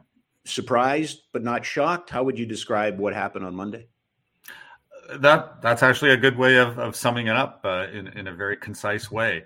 Um, I think you know the column that I wrote. My conclusion was that you know they got to the right answer, uh, but it took a lot of you know different, very you know twists and turns to, to, to get to it. But ultimately, it came down to the fact that there were two paths forward after you know they had mutually agreed to part ways with uh, with Brad Treliving. One would have been if Daryl Sutter had had remained as the coach, and that seemed like a, a like a real possibility because he mm-hmm. had two years left on his contract. And as we talked about before, the ownership here generally doesn't like paying someone not to work. Um, and then there was was another another path forward where they changed the coach, and then that would create uh, you know, a, an opening for a general manager who has to be the first hire to then come in with a vision for what they see this team being short, medium, and, and, and long term. And, and, and part of that, of course, would be, you know, choosing who you want yourself behind the bench to be that coach. So I, I think this is the right path forward. I, I will tell you this, you know, Don Maloney has given two press conferences over, I guess, you know, two weeks in a day. I came away very impressed uh, with with how he you know presented everything. Yeah, um, you, you, don't often get that kind of honesty uh, at uh, at press conferences. Often you get a lot of boilerplate. Mm-hmm. When he couldn't answer a question, he said, "I can't answer that question," but I but I think he gave us uh, some some real insights in, in, into what his decision making process was, and and you know it, it, was simply that you know after talking to all of the people that have are stakeholders in this, from players, staff, um, members of, of management, uh, members of, of, coaching staff, agents. He, he yeah. mentioned agents a yeah. couple of times. That that was you know that was very interesting because the agents are privately are going to give you the complete unvarnished truth. So that what players can say publicly and even what agents can say publicly are one thing. But if you're having a private, it's just the two of us talking, what's really going on here, kind of a thing. Um, then I think you you know distill down to the to to the nitty gritty. So so where are they at? I mean, so they're they're looking for a new general manager. Um, I think the players that hedged about the future probably still are not prepared to mm-hmm. commit right now because they want to see what the direction is going forward. But it does feel as if um, there are more more options on the table than there were two weeks ago, and so I think that that ultimately we, will be a good thing because then then of course you have to believe uh, in in the assessment that they made that they have a good team, that this is a team that should have made the playoffs, and if yeah. if it had made the playoffs, might have been uh, a hard out in the playoffs, and and certainly based on what we've seen so far in these playoffs, it's hard to argue with that. You know, mm-hmm. if there's ever been a year that has reiterated that point. Just get in, and you never know. You know, two weeks and, and a few days in, into this postseason, it, it's it's proof again that you know you if if you if you have a group that trusts each other, that that can play with structure, that um, you know that you know catches the right breaks in, in terms of your injuries versus their injuries and so on and so forth. There is always a way to navigate through the playoff waters. And so, yeah, uh, you know, and, and, this even the start of the second round has just been completely fascinating. I mean, yeah. I, I'm I'm not sure what fans in Calgary think of Toronto, Florida right now, because when you think about two of the principals on that Florida team, Sam Bennett and, and Matthew Tkachuk, and then you know the impact that they had here, one obviously more than the other, and now the impact that they're having on this this Florida team that looks looks as if it could be in the final four if it wins two more games out of the next five. So, uh, yeah, yeah, just a, a, really interesting time to watch, and you know, and, and our side of it to chronicle. I'm, I'm so glad you you mentioned the the press conference because that's the conversation I had with Peter. I you know I see so many of them, but that one just seemed like Don Maloney was in charge, professional. Mm-hmm. I that that almost sounds like I didn't think he was professional, but that's yeah, not yeah. what I mean. No, you Oh, go ahead. No, no, no. He, he, he, professional is the exact word. You know, like yep. you want, you know, I use it. People always get upset when I when I say this, but you, you sometimes you, you need an adult in the room, or you want mm-hmm. an adult in the room, and and so when I see you know Don Maloney there taking over a very difficult situation because let's face it, you know he and Brad Treliving were and are fast friends. So the fact that you know that he was pressed into service after you know the the parting of ways between Brad and the organization put him in an awkward position. But I think that once he took a few deep breaths, it was like, okay, so I'm in charge, and I have been in charge before. And by the way, you know when you know.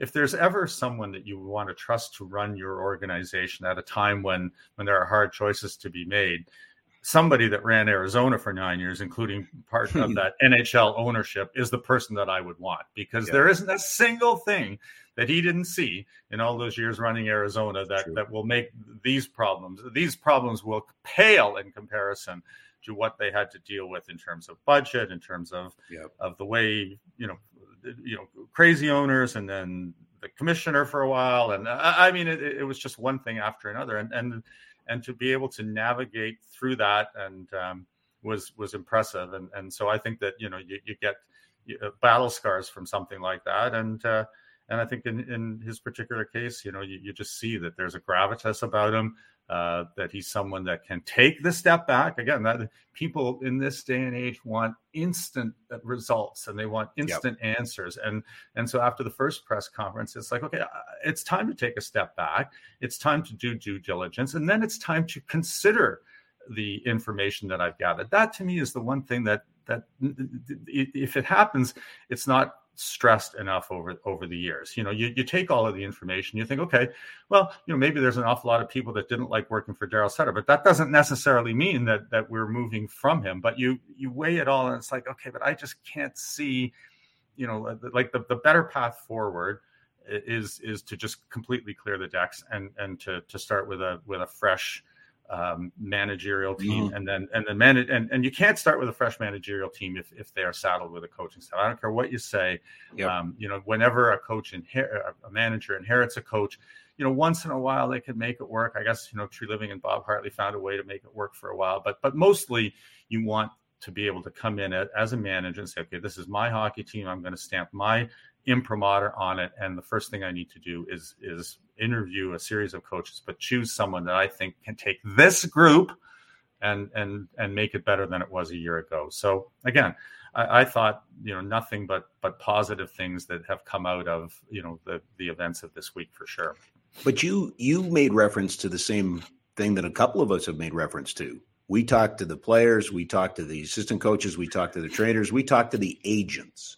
Yeah. Is that significant? Is that a is that a change in in the way the game is now or the way we're doing business is by actually acknowledging that?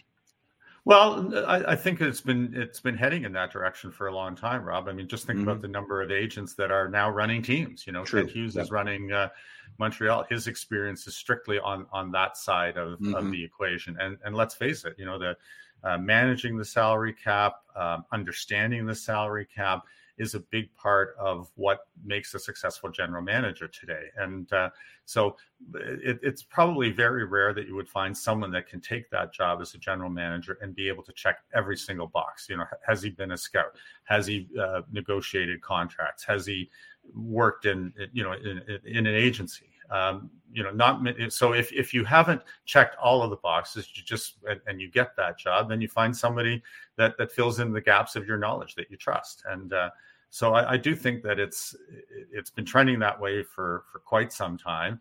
Uh, but I do think that it's as important as, as, it ever is right now because. Uh, uh, and then again, it comes down to the care and feeding of, of the modern day NHL players, you know, and that was something else that Don Maloney said in, yep. in the press conference. There was a time 20, 30, 40 years ago uh, when there were a limited number of jobs in the National Hockey League, when you know when there was no salary cap. Uh, you know, it, it was it, it, was harder for players' voices to be heard. Well, you know, Terry Crisp used to say that all the time. You know, that you know when he played, you know, if the coach said jump, and the player's response was how high, and he said, you know, now if the coach says, you know, jump, and it'll be like okay well why am i jumping? Uh, yeah. you know what's the how high do you want me to jump? Uh, you know is it this wall or that wall? You know they, they have more questions yep. than answers. And so it, it's a fundamental difference in the workplace uh, today compared to 10 years ago 20 years ago 30 years ago and the agents are the conduit between the team and, and the players the players especially the high end ones who have the guaranteed contracts no trade clauses in, in their contracts they know they're going to outlast the coach. And so you have to make sure that you keep your core group happy. And, and I think more and more probably general managers are are spending time consulting with the linchpins of an organization. You know, what did you see from ice level? You know, what do you need? You know, what how close are we? Um, so you're getting input, I think, from from a lot more sources in today's game than you might have a generation or two ago. What what happens to Daryl now? I mean, does this preclude him from coming back and, and coaching again? What where's where does he go? Uh, that's a good question. I mean, he's got two years left on on his contract. Um, uh, you know, I think he'll he'll collect uh, you know the you know the four million plus for for that period of time. I think he will. You know, again, he's very he's a very close family man. I think he will mm-hmm. you know have more of, of, an opportunity to spend time with the with his family. He has a lot of friends in, in the game. You know, during the time between his last full time coaching job and this one, he was a consultant with Anaheim. I think there are teams that would probably want to tap into his expertise um, because he is a smart guy and a, knowledgeable long-term hockey guy. So I, a lot will depend on what he wants to do. Like, you know, does he have a chance to become a full-time head coach again? Maybe, maybe 64. It's not the, you know, it, it, mm-hmm. you know, he isn't exactly, you know, doddering at, at this stage of the game. I think it would be a, um, you know, only a handful of teams would have the what's the word I'm looking for? I was going to say courage. Maybe that is the word uh, to hire Daryl because you know, like you pretty much know what you're going to get with with Daryl. There's a single-minded way that mm-hmm. uh, that he that he coaches, and so if you think that the message that he can bring. Um, is, is what your team needs, then yeah, I, I do think there there's a chance. I think it's more likely uh, that like a lot of people who are essentially hockey lifers that you know consultancy input guest coaching those types of things are are more likely for him but uh, i don't think uh, he'll disappear completely because i think that you know that he and everyone in his family you know hockey is part of the fabric of their of their lives and so if an opportunity uh, comes up uh, it's something that he'll look at I think he's a, a Hall of Famer as a coach. Is is that a an argument that could be made? Yeah, uh, you know, I haven't been on the selection committee for five years now. Mm. Um, we're having a hard. We were having towards the end a hard time electing NHL coaches. You know, like to me, there, you know, there are a number of coaches that are on the top ten all time wins list. They would qualify as builders uh, in in the game. And uh, but I'd be hard pressed to predict who the next Hall of Fame coach is. Is it, is it joel mm-hmm. Quenneville? Um, is it going to be Barry Trotz? Um, is it going to be Lindy Ruff? You know, they're all. I, I, I, think I don't have the list in front of me, but I think they're all among the top six or seven winningest coaches of all time. Still not in the hall. Is it Ken Hitchcock? It's yep. you know, there, there's an awful lot of coaches that have had a tremendous amount of success in the NHL for a long period of time and still aren't in in the hall. Um, and again, it's because that builders category is such a catch-all that um, you know that sometimes it's hard it's hard to get a consensus. So. Um, so I, am I'm, I'm hedging on that one, Rob, and, and not sure. just because it's Daryl, but because um, there are there are I think at least four or five coaches yeah. that have had um, more overall success than Daryl Sutter and and aren't in, and I would suggest that they will be first, and then maybe somewhere down the road. Yeah, that that's a really good reminder to me that it's not something that happens a lot, right? It's not a common occurrence. So it isn't. No, no. And, and a lot of times it, you know, the last, you know, few, few coaches, you know, we, have had U.S. college coaches, we've had Clare Drake, a Canadian college coach, the mm-hmm. NHL coaches that have been have been elected. Um, have also had a bit of an, an international uh, success on, on on their resumes. So um, so yeah, it's uh, it's uh, the Hall of Fame. You know, I mean that so it's a month and change away before the yep the committee in, in 2023 gets together, and we'll see what uh, what they're going to do. I mean, there is a part of me that would really like to see not so much uh, momentum on the side of coaches, but momentum on the side of goaltenders. You know, like it's it's long been my position, and I've articulated to you for a number of years that goaltenders are underrepresented at, at the Hockey Hall of Fame, and we always mm-hmm. talk about how important they are to the success of a team and yet you know if you look at percentages uh, you know they are vastly underrepresented compared to forwards and and and and quite a bit underrepresented uh, against defensemen so you know last year roberto luongo got in i suspect henrik lundqvist will get in but i wonder if the mike vernons yeah tom Barrassos, the mike richters the chris osgoods the curtis josephs um, who've all had you know quite distinguished careers if they're going to start to get a little bit of traction at some point going forward. I, I think they will. I, mm-hmm. I, I just think I, I, think that you know the hall has addressed some of the inequalities on the European side. Um, you know, I think it's become a, um, there's been more representation on the international side in the last eight to ten to, to fifteen years. Um, they're doing a good job right now. I think in the female player category. Um, and it would it would it would seem to me that within the male player category, you know, the one shortfall that they probably should and need to address is the is the lack of goaltenders with credentials that that warrant inclusion. And so uh, that's that's the thing that I'll be looking for this year. And I, I don't, you know, I'm not on the committee anymore. I don't have any yeah. in, intel, uh, direct intel into. Uh, you know who might have been nominated because the nomination period uh, closed on April 15th. I don't think that's changed since I was there. So the candidates list is there and uh, and then the next step will be you know presentations, which I think is the you know t- right right towards the end of uh, of June. So that, will be a uh, that'll be an interesting uh, conversation for that yeah. this year. Uh, two more on the locals, and then we'll get into the Stanley Cup playoffs. Um, do you think that Jonathan Huberdeau becomes a little bit more under the microscope next year, just because yeah. of what's transpired? Um, yes, yeah, I, I, I, do think so. Um, I, I, think that uh, you know you can explain away his season uh, uh, in a lot of different ways. You know, adjusting to you know the, the hockey climate and culture of Calgary after a career in Florida, where you know uh, the, the, pressure uh, from day to day and hour to hour and minute to minute wasn't nearly as intense as he would have faced. Um, the fact that he is primarily a playmaker, and if and if you look at the roster of players on on the Flames, they're there aren't too many that qualify strictly as, as snipers or goal scorers.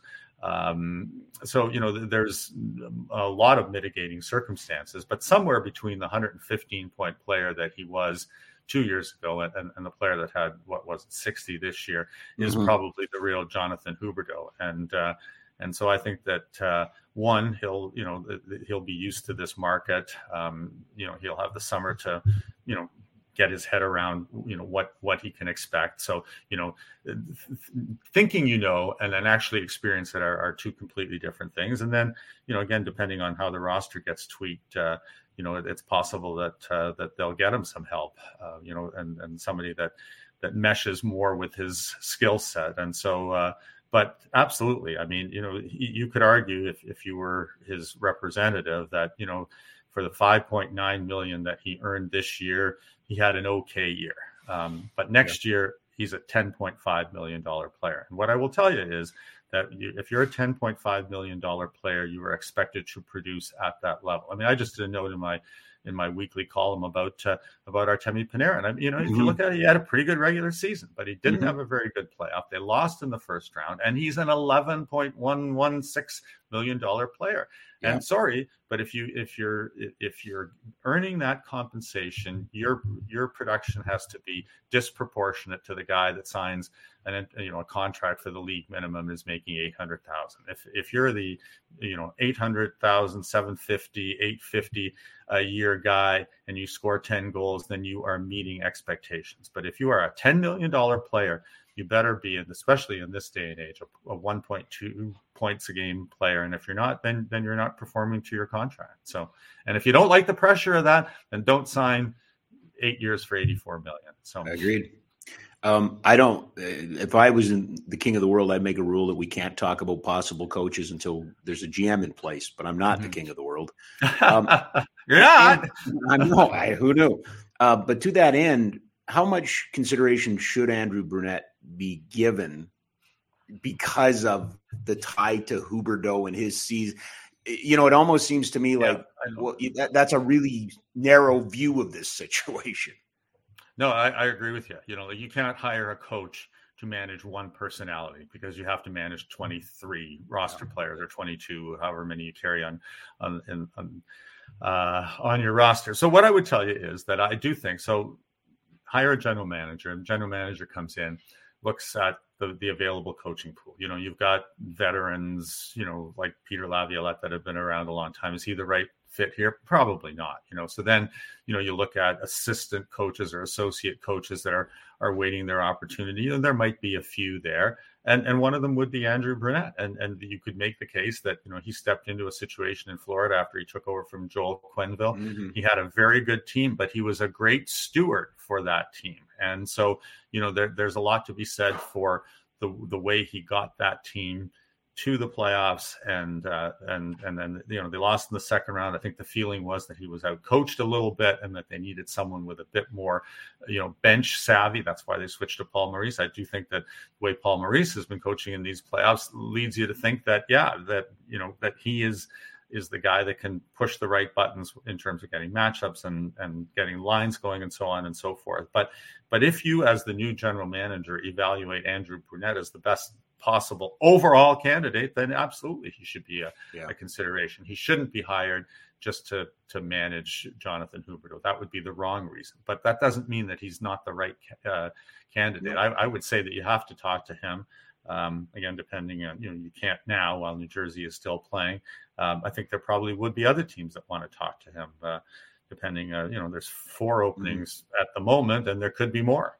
So, um, so I would have uh, I would have no issues with him being the next coach here, uh, but not just because he has a relationship uh, with Jonathan Huberdeau. Right. And and let me ask you a question because you you you know the minor league team better than I do, but I hear nothing but good things about Mitch Love. And is the only question, you know, is he ready now or does he need to come to the NHL as an assistant for a year or two just to, you know, be in every rink and adjust to the, you know, the life and and and then maybe he's the, you know, the, the next coach after that because um, I, I I, don't know anything about him, or, or I, I, know very little about him, and not enough to to be able to authoritatively say that he should be a, a candidate. But the the things I hear from the people I talk to, yeah, very impressive guy. Re- really successful in the Western Hockey League, kind of a rapid ascension into the American Hockey League. Has you know pushed all the right buttons. Has had a, a terrific goalie, and that's a great equalizer, right? That yeah. you know he's he's he's been able to work with one. But the chatter, and and I hate saying this because we always live in historical comparisons, right? But it does remind me he's being talked about the same way that I remember Jon Cooper in Syracuse was talked about. Like that's right. the guy. Like yeah. there's the guy coming. And yeah. I, I but I think that I think highly of Ryan Huska too. Yeah. But I think Huska's got that unfortunate, you know, you can't be the assistant on the main team and take over. That's always been a difficult job, right? Yeah, yeah, yeah.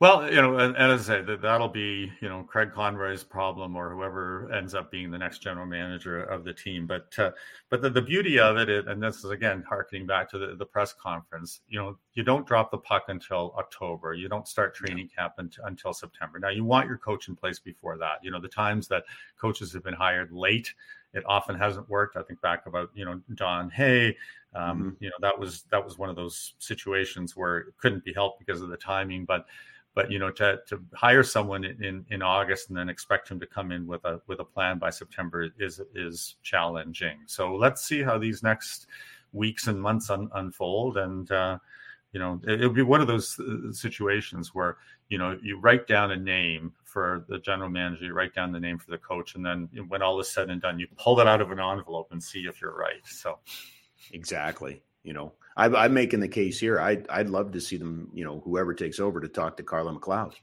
Because yeah. I think she, as far as coaching jobs, I think she's done one of the best in the last two years. And it's been all there for everybody to see in mm-hmm. Czechia. Um, having said that, that's, you know, neither here nor there. Let's, let's go to the Stanley Cup playoffs. Not too far away, though.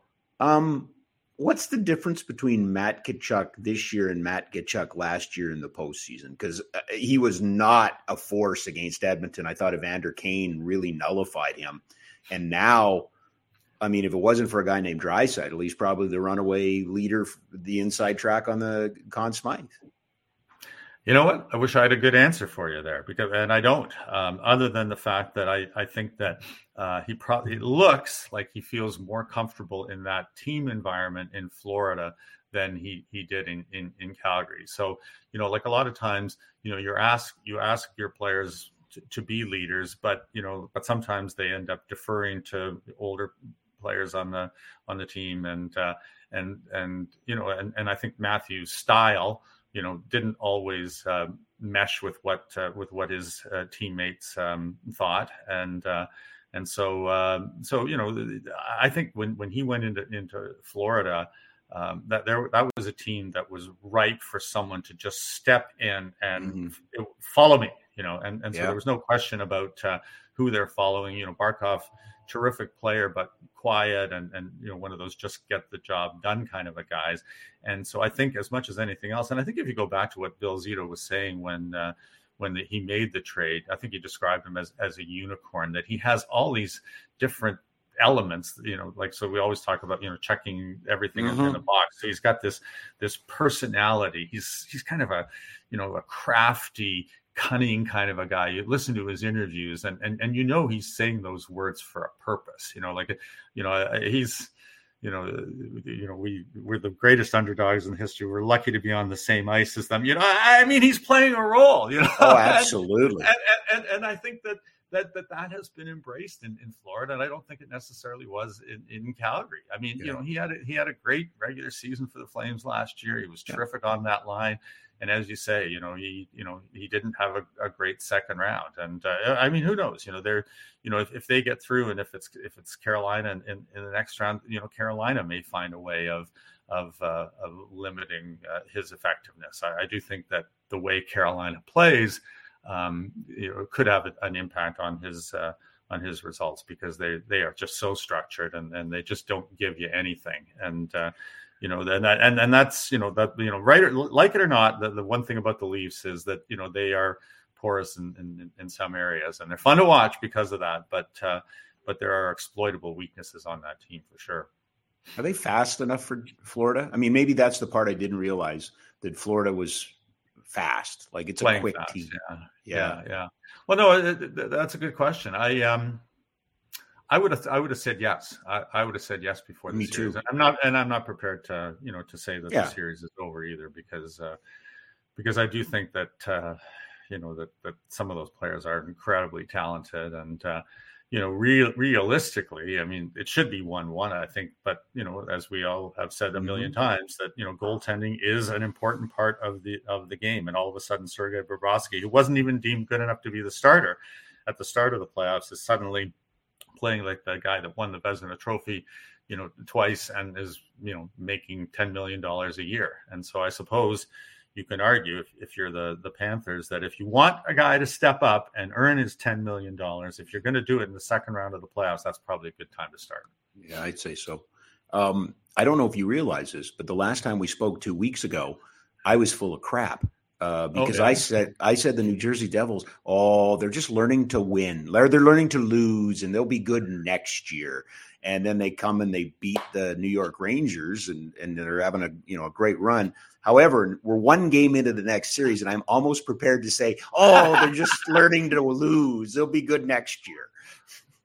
Well, uh, th- I, like I, I don't, I don't, I think your analysis was based on the fact that they were not getting great goaltending, and uh, and then all of a sudden Akira Schmid goes in there and, and Yeah. wins a whole bunch of games, and and you know like he's you know he's Steve Penney, right? You know he's a guy that's kind of come out of nowhere, and then he gets pulled in the first game against Carolina, and and we don't know. So so what I would say is okay, I, I- I'm kind of dismissing the first game of that series because I thought that New Jersey winning game seven required them to go to that emotional tank that you can only go to a handful of times in the playoffs. They had to be really, really good to win a deciding game. And I and it looked like there was a letdown in in that first game against Carolina. So, you know, the good news is, you know, it happened, you know, on the road. You can, you know, that you can't give a, a game away, but I think that they will be a better team and better prepared to play against the, the Hurricanes. Uh, the game's tonight, isn't it? I, I sometimes Yeah, it is. track. It's the only- yeah, yeah, okay, only yeah. game tonight, yeah. game. Okay, yeah.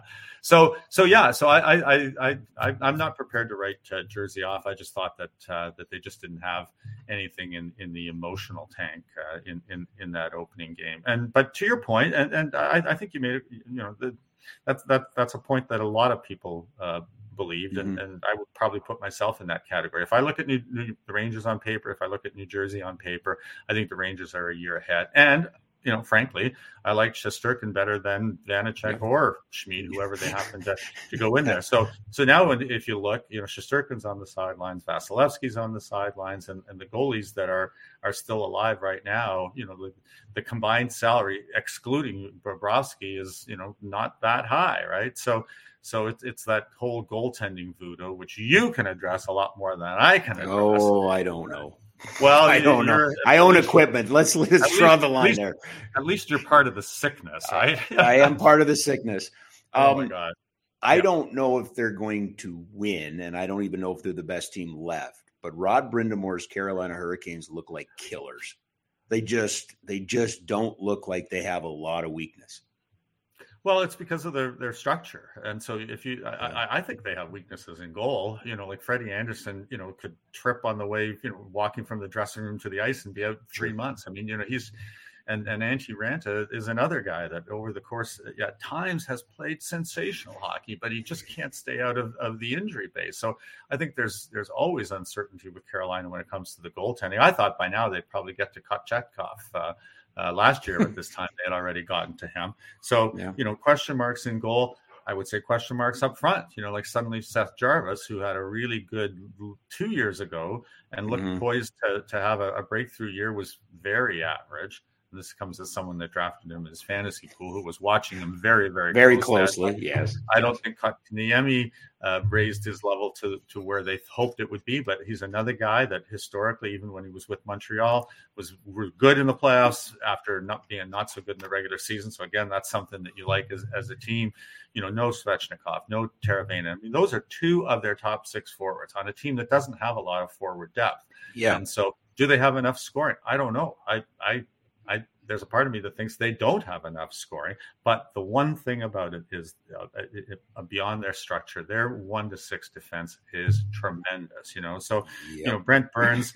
Of all of the people that are playing from that class of 2003, other than Patrice Bergeron, I think Burns is still the the other player that is playing at a high level, not just Sure. hanging on the NHL or contributing in the NHL, but making a difference in the NHL. And, and I think that would have surprised a lot of people uh, if uh, if we'd had this conversation five years ago. But he's been Yep. he's been excellent. He's just been an excellent a- addition there.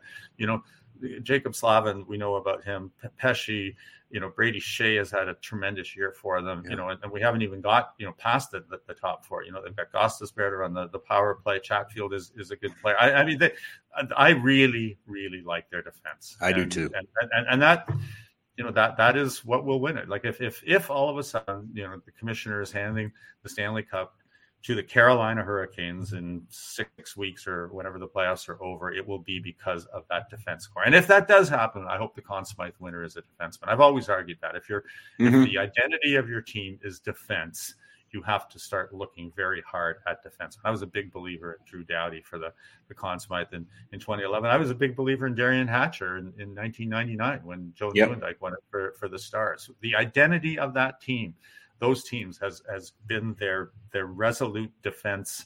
These defensemen are playing 25 26 minutes a night. You have to look harder at them for Conn Smythe if those teams actually get to the to the championship circle. Over on the west i uh, seattle and dallas it's, it's an interesting series don't get me wrong but it has created or given us one of the greatest anomalies in the history of hockey and that is joe pavelski's four goal night. He becomes the oldest player to score four goals by a mile. Like it's in yeah. it's insanity. And, yeah. and, then he added another one last night after coming off of an injury. Yeah, like he. Do we appreciate not we, but the royal we? Do we yeah. appreciate how good this guy is? No, I don't think so. No, I, I, do think that he's one of those guys that has flown under the radar for a long period of time. Um, and again, I wish I had uh, all of my materials in front of me, but there was a time when I was still back at the Globe and Mail where I I wrote a story about the top goal scorers from this period to that period. Let's say it was an eight or nine year period, and it was all of the you know the usual numbers. And I think number four was Joe Pavelski. And I remember the editor in charge came back and said, "Are you sure about this?" And the databases weren't as as complete yes. as they are today. And I said, "Yes, I am sure." And I I think I went to the Elias Sports Bureau to double check it because that that was the service that the NHL was using at the time. And they you know sent me back something. I sent it to the editor, and it was like, "Huh."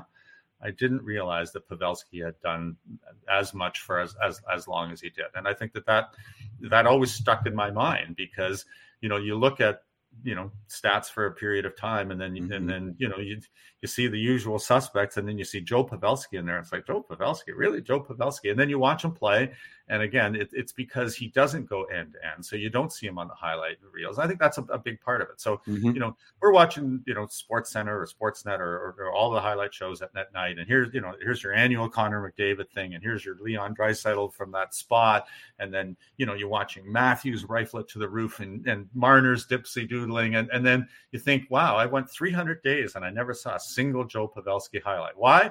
Because the shot comes through and he gets it on the shaft of his stick and it changes direction one inch but it's just enough to, to go in in the net. Think about you know those so he's got five goals in the two games. You know we always think that that you know you're tipping it with the blade of your stick. Well two of the goals went off the shaft of his stick. The yep. puck is high he turns he caroms it off the shaft of his stick and it goes in. I mean that's that's not accidental. That that is a learned skill um, great eye to hand coordination, but but you know just from hammering away at it night in and night out, or day in and day out, because he does it every day at practice, I'm told, and uh, and and it's really underrated. And the only people that really appreciate him are his teammates. Um, you know, if you ever talk to Joe Thornton about Joe Pavelski, he will rave. Mm-hmm. Um, the various coaches that that he's had uh, when Doug Wilson was running San Jose. Uh, I remember you know, asking him about Pavelski once in the context of his of his draft position because he was in the 200s and he was an afterthought. And he said we had a guy that was pushing him and you know scout that was pushing him and pushing him and pushing him, and we just felt that we could get him at that point because no one else was watching him. But you know somewhere down, you know, there's always been a handful of people that have appreciated what he does.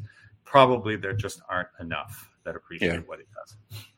Well, we'll end on on Vegas and Edmonton, and I, I'm the first person to say that I loathe the old historical comparisons and stuff like that.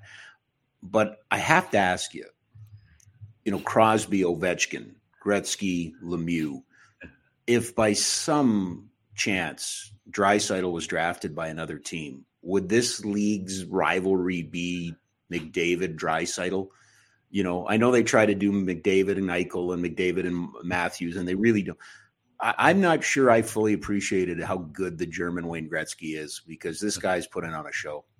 Yeah, well, no, I agree with you, and, and I I just reviewed my voting, and and uh, because I, I three weeks before the end of the season, I I was trying to make the case of why Leon Draisaitl should be number two on your Hart Trophy ballot, Right. and you know went through the historical comparisons, like how often in time have two players from the same team run one two because the, the definition of the award is most valuable to his team so can Mhm. you know like when it was jonathan toews and, and patrick kane you know Yeah, each that's good. contributed something really important to the team but Sure. who was the most important and if, if one was the most important did that split the vote and, and the other guy fall completely off of your ballot and of course you know if you go back in time it's it was phil esposito and, and, and bob Orr, and you could make Mhm. that case but again it's a defenseman and- and a forward that are Yeah. complementing each other and then you go further back in time and it was a goaltender and, and a forward but it's never been two forwards and uh and so, or, or it hasn't been two forwards since the the, the 30s and, and, and the 40s. And I think it was Elmer Lach and and uh,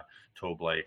So, um, so yes, it's it's really unprecedented. And and so you know you're imagining a, a world where you know Draisaitl is is you know the, the guy that drives play on Team A, and McDavid is is the player. That, and and I can absolutely see that because you know most of the year they played apart five on five. They are Mhm. obviously well matched on on the power play, and there, there- there's a reason that that's the the most historically percentage wise successful power play of all time. But yeah, he's he, he- he's he's tremendous. You know, like and and he you know he has a physical presence because he's just such a strong man that that McDavid doesn't. So you know they complement each other so well because it's McDavid skating that you know that takes the zone on, on the power Yeah. play. The you know uh, I mean he just he he he gets them established. But but Draisaitl is you know it's hard it's hard to move him off the puck. Like he's just he's just you know like an old school Phil Esposito type that can skate you know twice as fast as, as Phil ever ever did. So yeah, Mhm. I mean I, I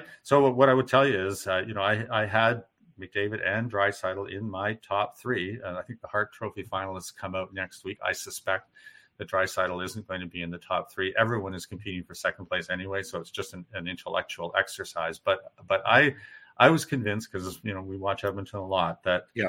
That independent of what Connor McDavid did for that team, the things that Leon Draisaitl brought to the Edmonton Oilers warranted a top three placing in the most valuable player award because I think he was that valuable to the Oilers. And so, so I, uh, you know, uh, and if you know people are interested in, in in the backstory, just Google my name and Leon Draisaitl's name because I did do one of those um, Mhm. oral oral histories of him all the way back to you know when he first came to to North America and played in the in the Western League and and and his evolution through the years through the eyes of the people that you know that he played for and, on, on all those teams uh, you know including you know Marco Sturm for the for the German national team. And um, you know that that was I think 2019 it was quite a while ago but but a lot of the insights that were offered in that story are, are still applicable today. Like he, he's Right. he's driven and talented and and well liked by his teammates. Like he's not great for media you know he's No.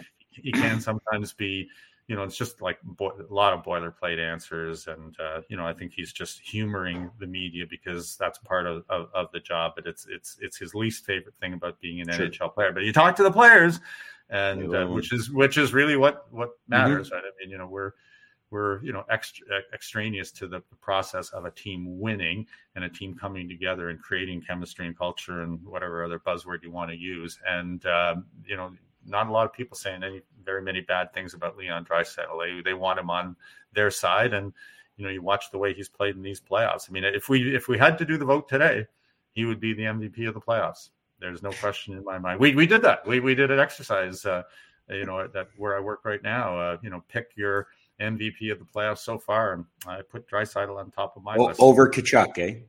Mhm, Yep. Okay. Okay. Yeah. No, Yeah. That, that's why we have these things. They're, they're conversation starters.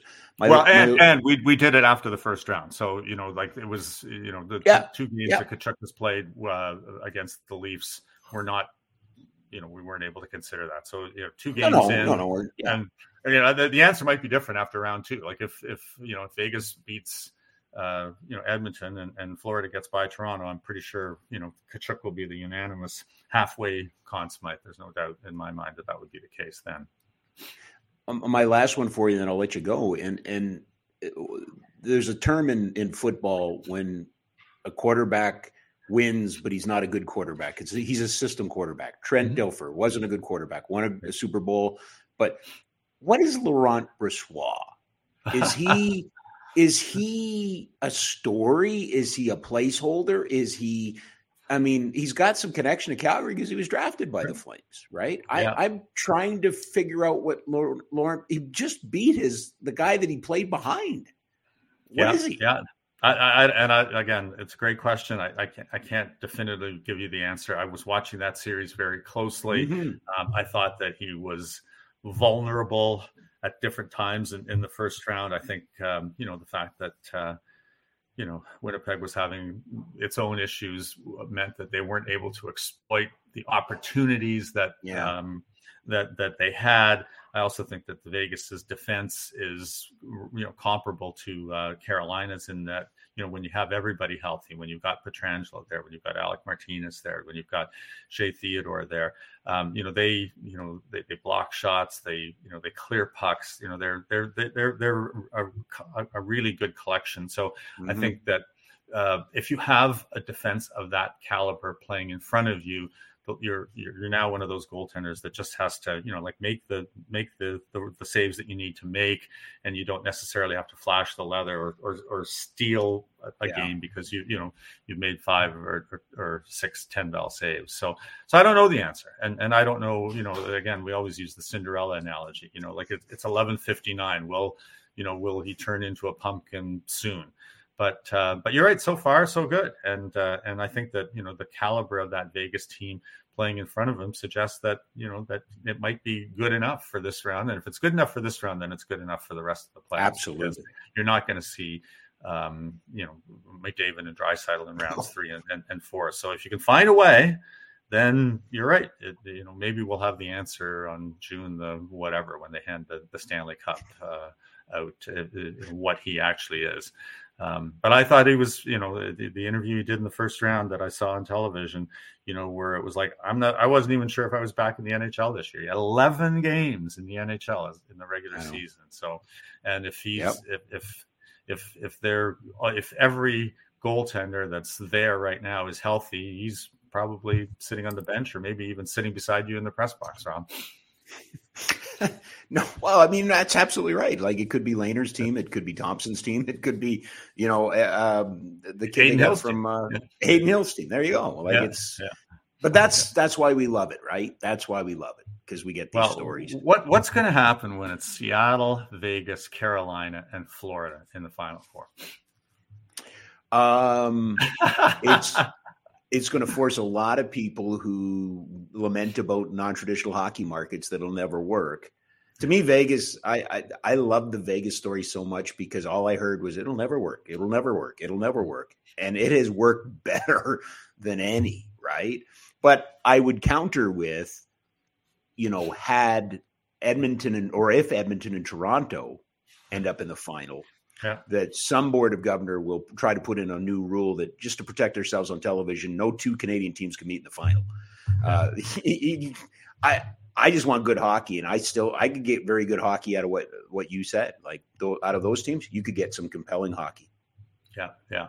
Yeah. Right. But it, uh, it always comes down to storylines, though, right? And I think 100%. The, the powers that be that you're referencing at the NHL want compelling storylines. So mm-hmm. there will be far fewer compelling storylines if if we have a Final Four that I outlined. I, I, I do think that that this notion that two Canadian teams in the Stanley Cup final will be bad for television ratings. That might be true, but Toronto and Edmonton is McDavid versus Matthews. And yep. if you can't sell yep. David versus Matthews, then there's something wrong with your marketing Well, and, and I don't care whole, that they're playing for two Canadian teams.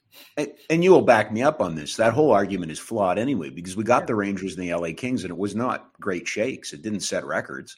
You got New York and Los Angeles. I mean, it didn't set any records, right? Yeah. So, yeah. All right, sir. Try to stay warm in California, and uh, we will connect with you in a couple weeks. All right. Sounds good. Thanks, Rob. Okay. Thanks, Eric. Eric Duhatschek from The Athletic joining us, courtesy of our friends at the Ski Cellar Snowboard, skicellarsnowboard.com. 76 years in Calgary, three locations Macleod Trail by Chinook Center, 17th Avenue Southwest, just off of 14th Street and Bowridge Road Northwest. Uh, final mile today, um, just a couple of things.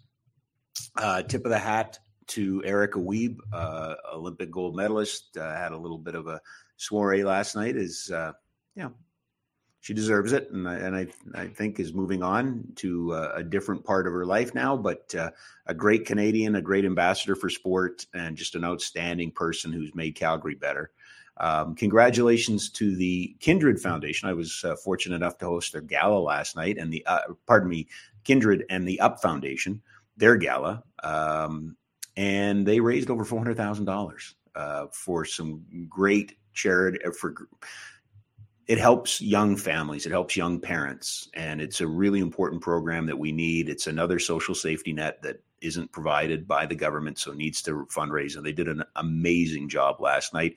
And one last time, I just want to thank everybody out here at Siksika Health for hosting us. Uh, as mentioned off the top, full disclosure, uh, doing some work for the Calgary Surge on the community side, do some work for the First Nations Health Consortium on their communication side.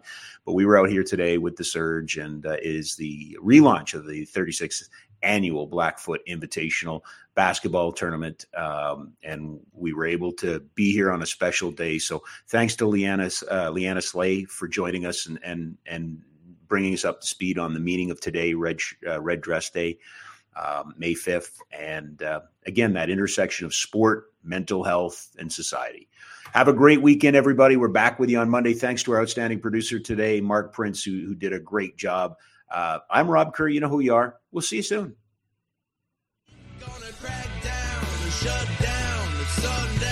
I said, uh, I said, uh, I said just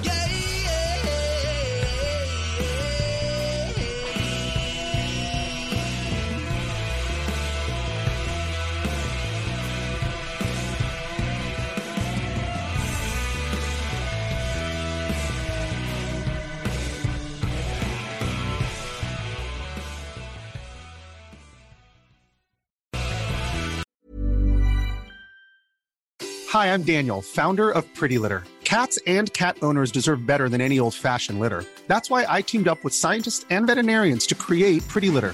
Its innovative crystal formula has superior odor control and weighs up to 80% less than clay litter. Pretty Litter even monitors health by changing colors to help detect early signs of potential illness. It's the world's smartest kitty litter. Go to prettylitter.com and use code ACAST for 20% off your first order and a free cat toy. Terms and conditions apply. See site for details.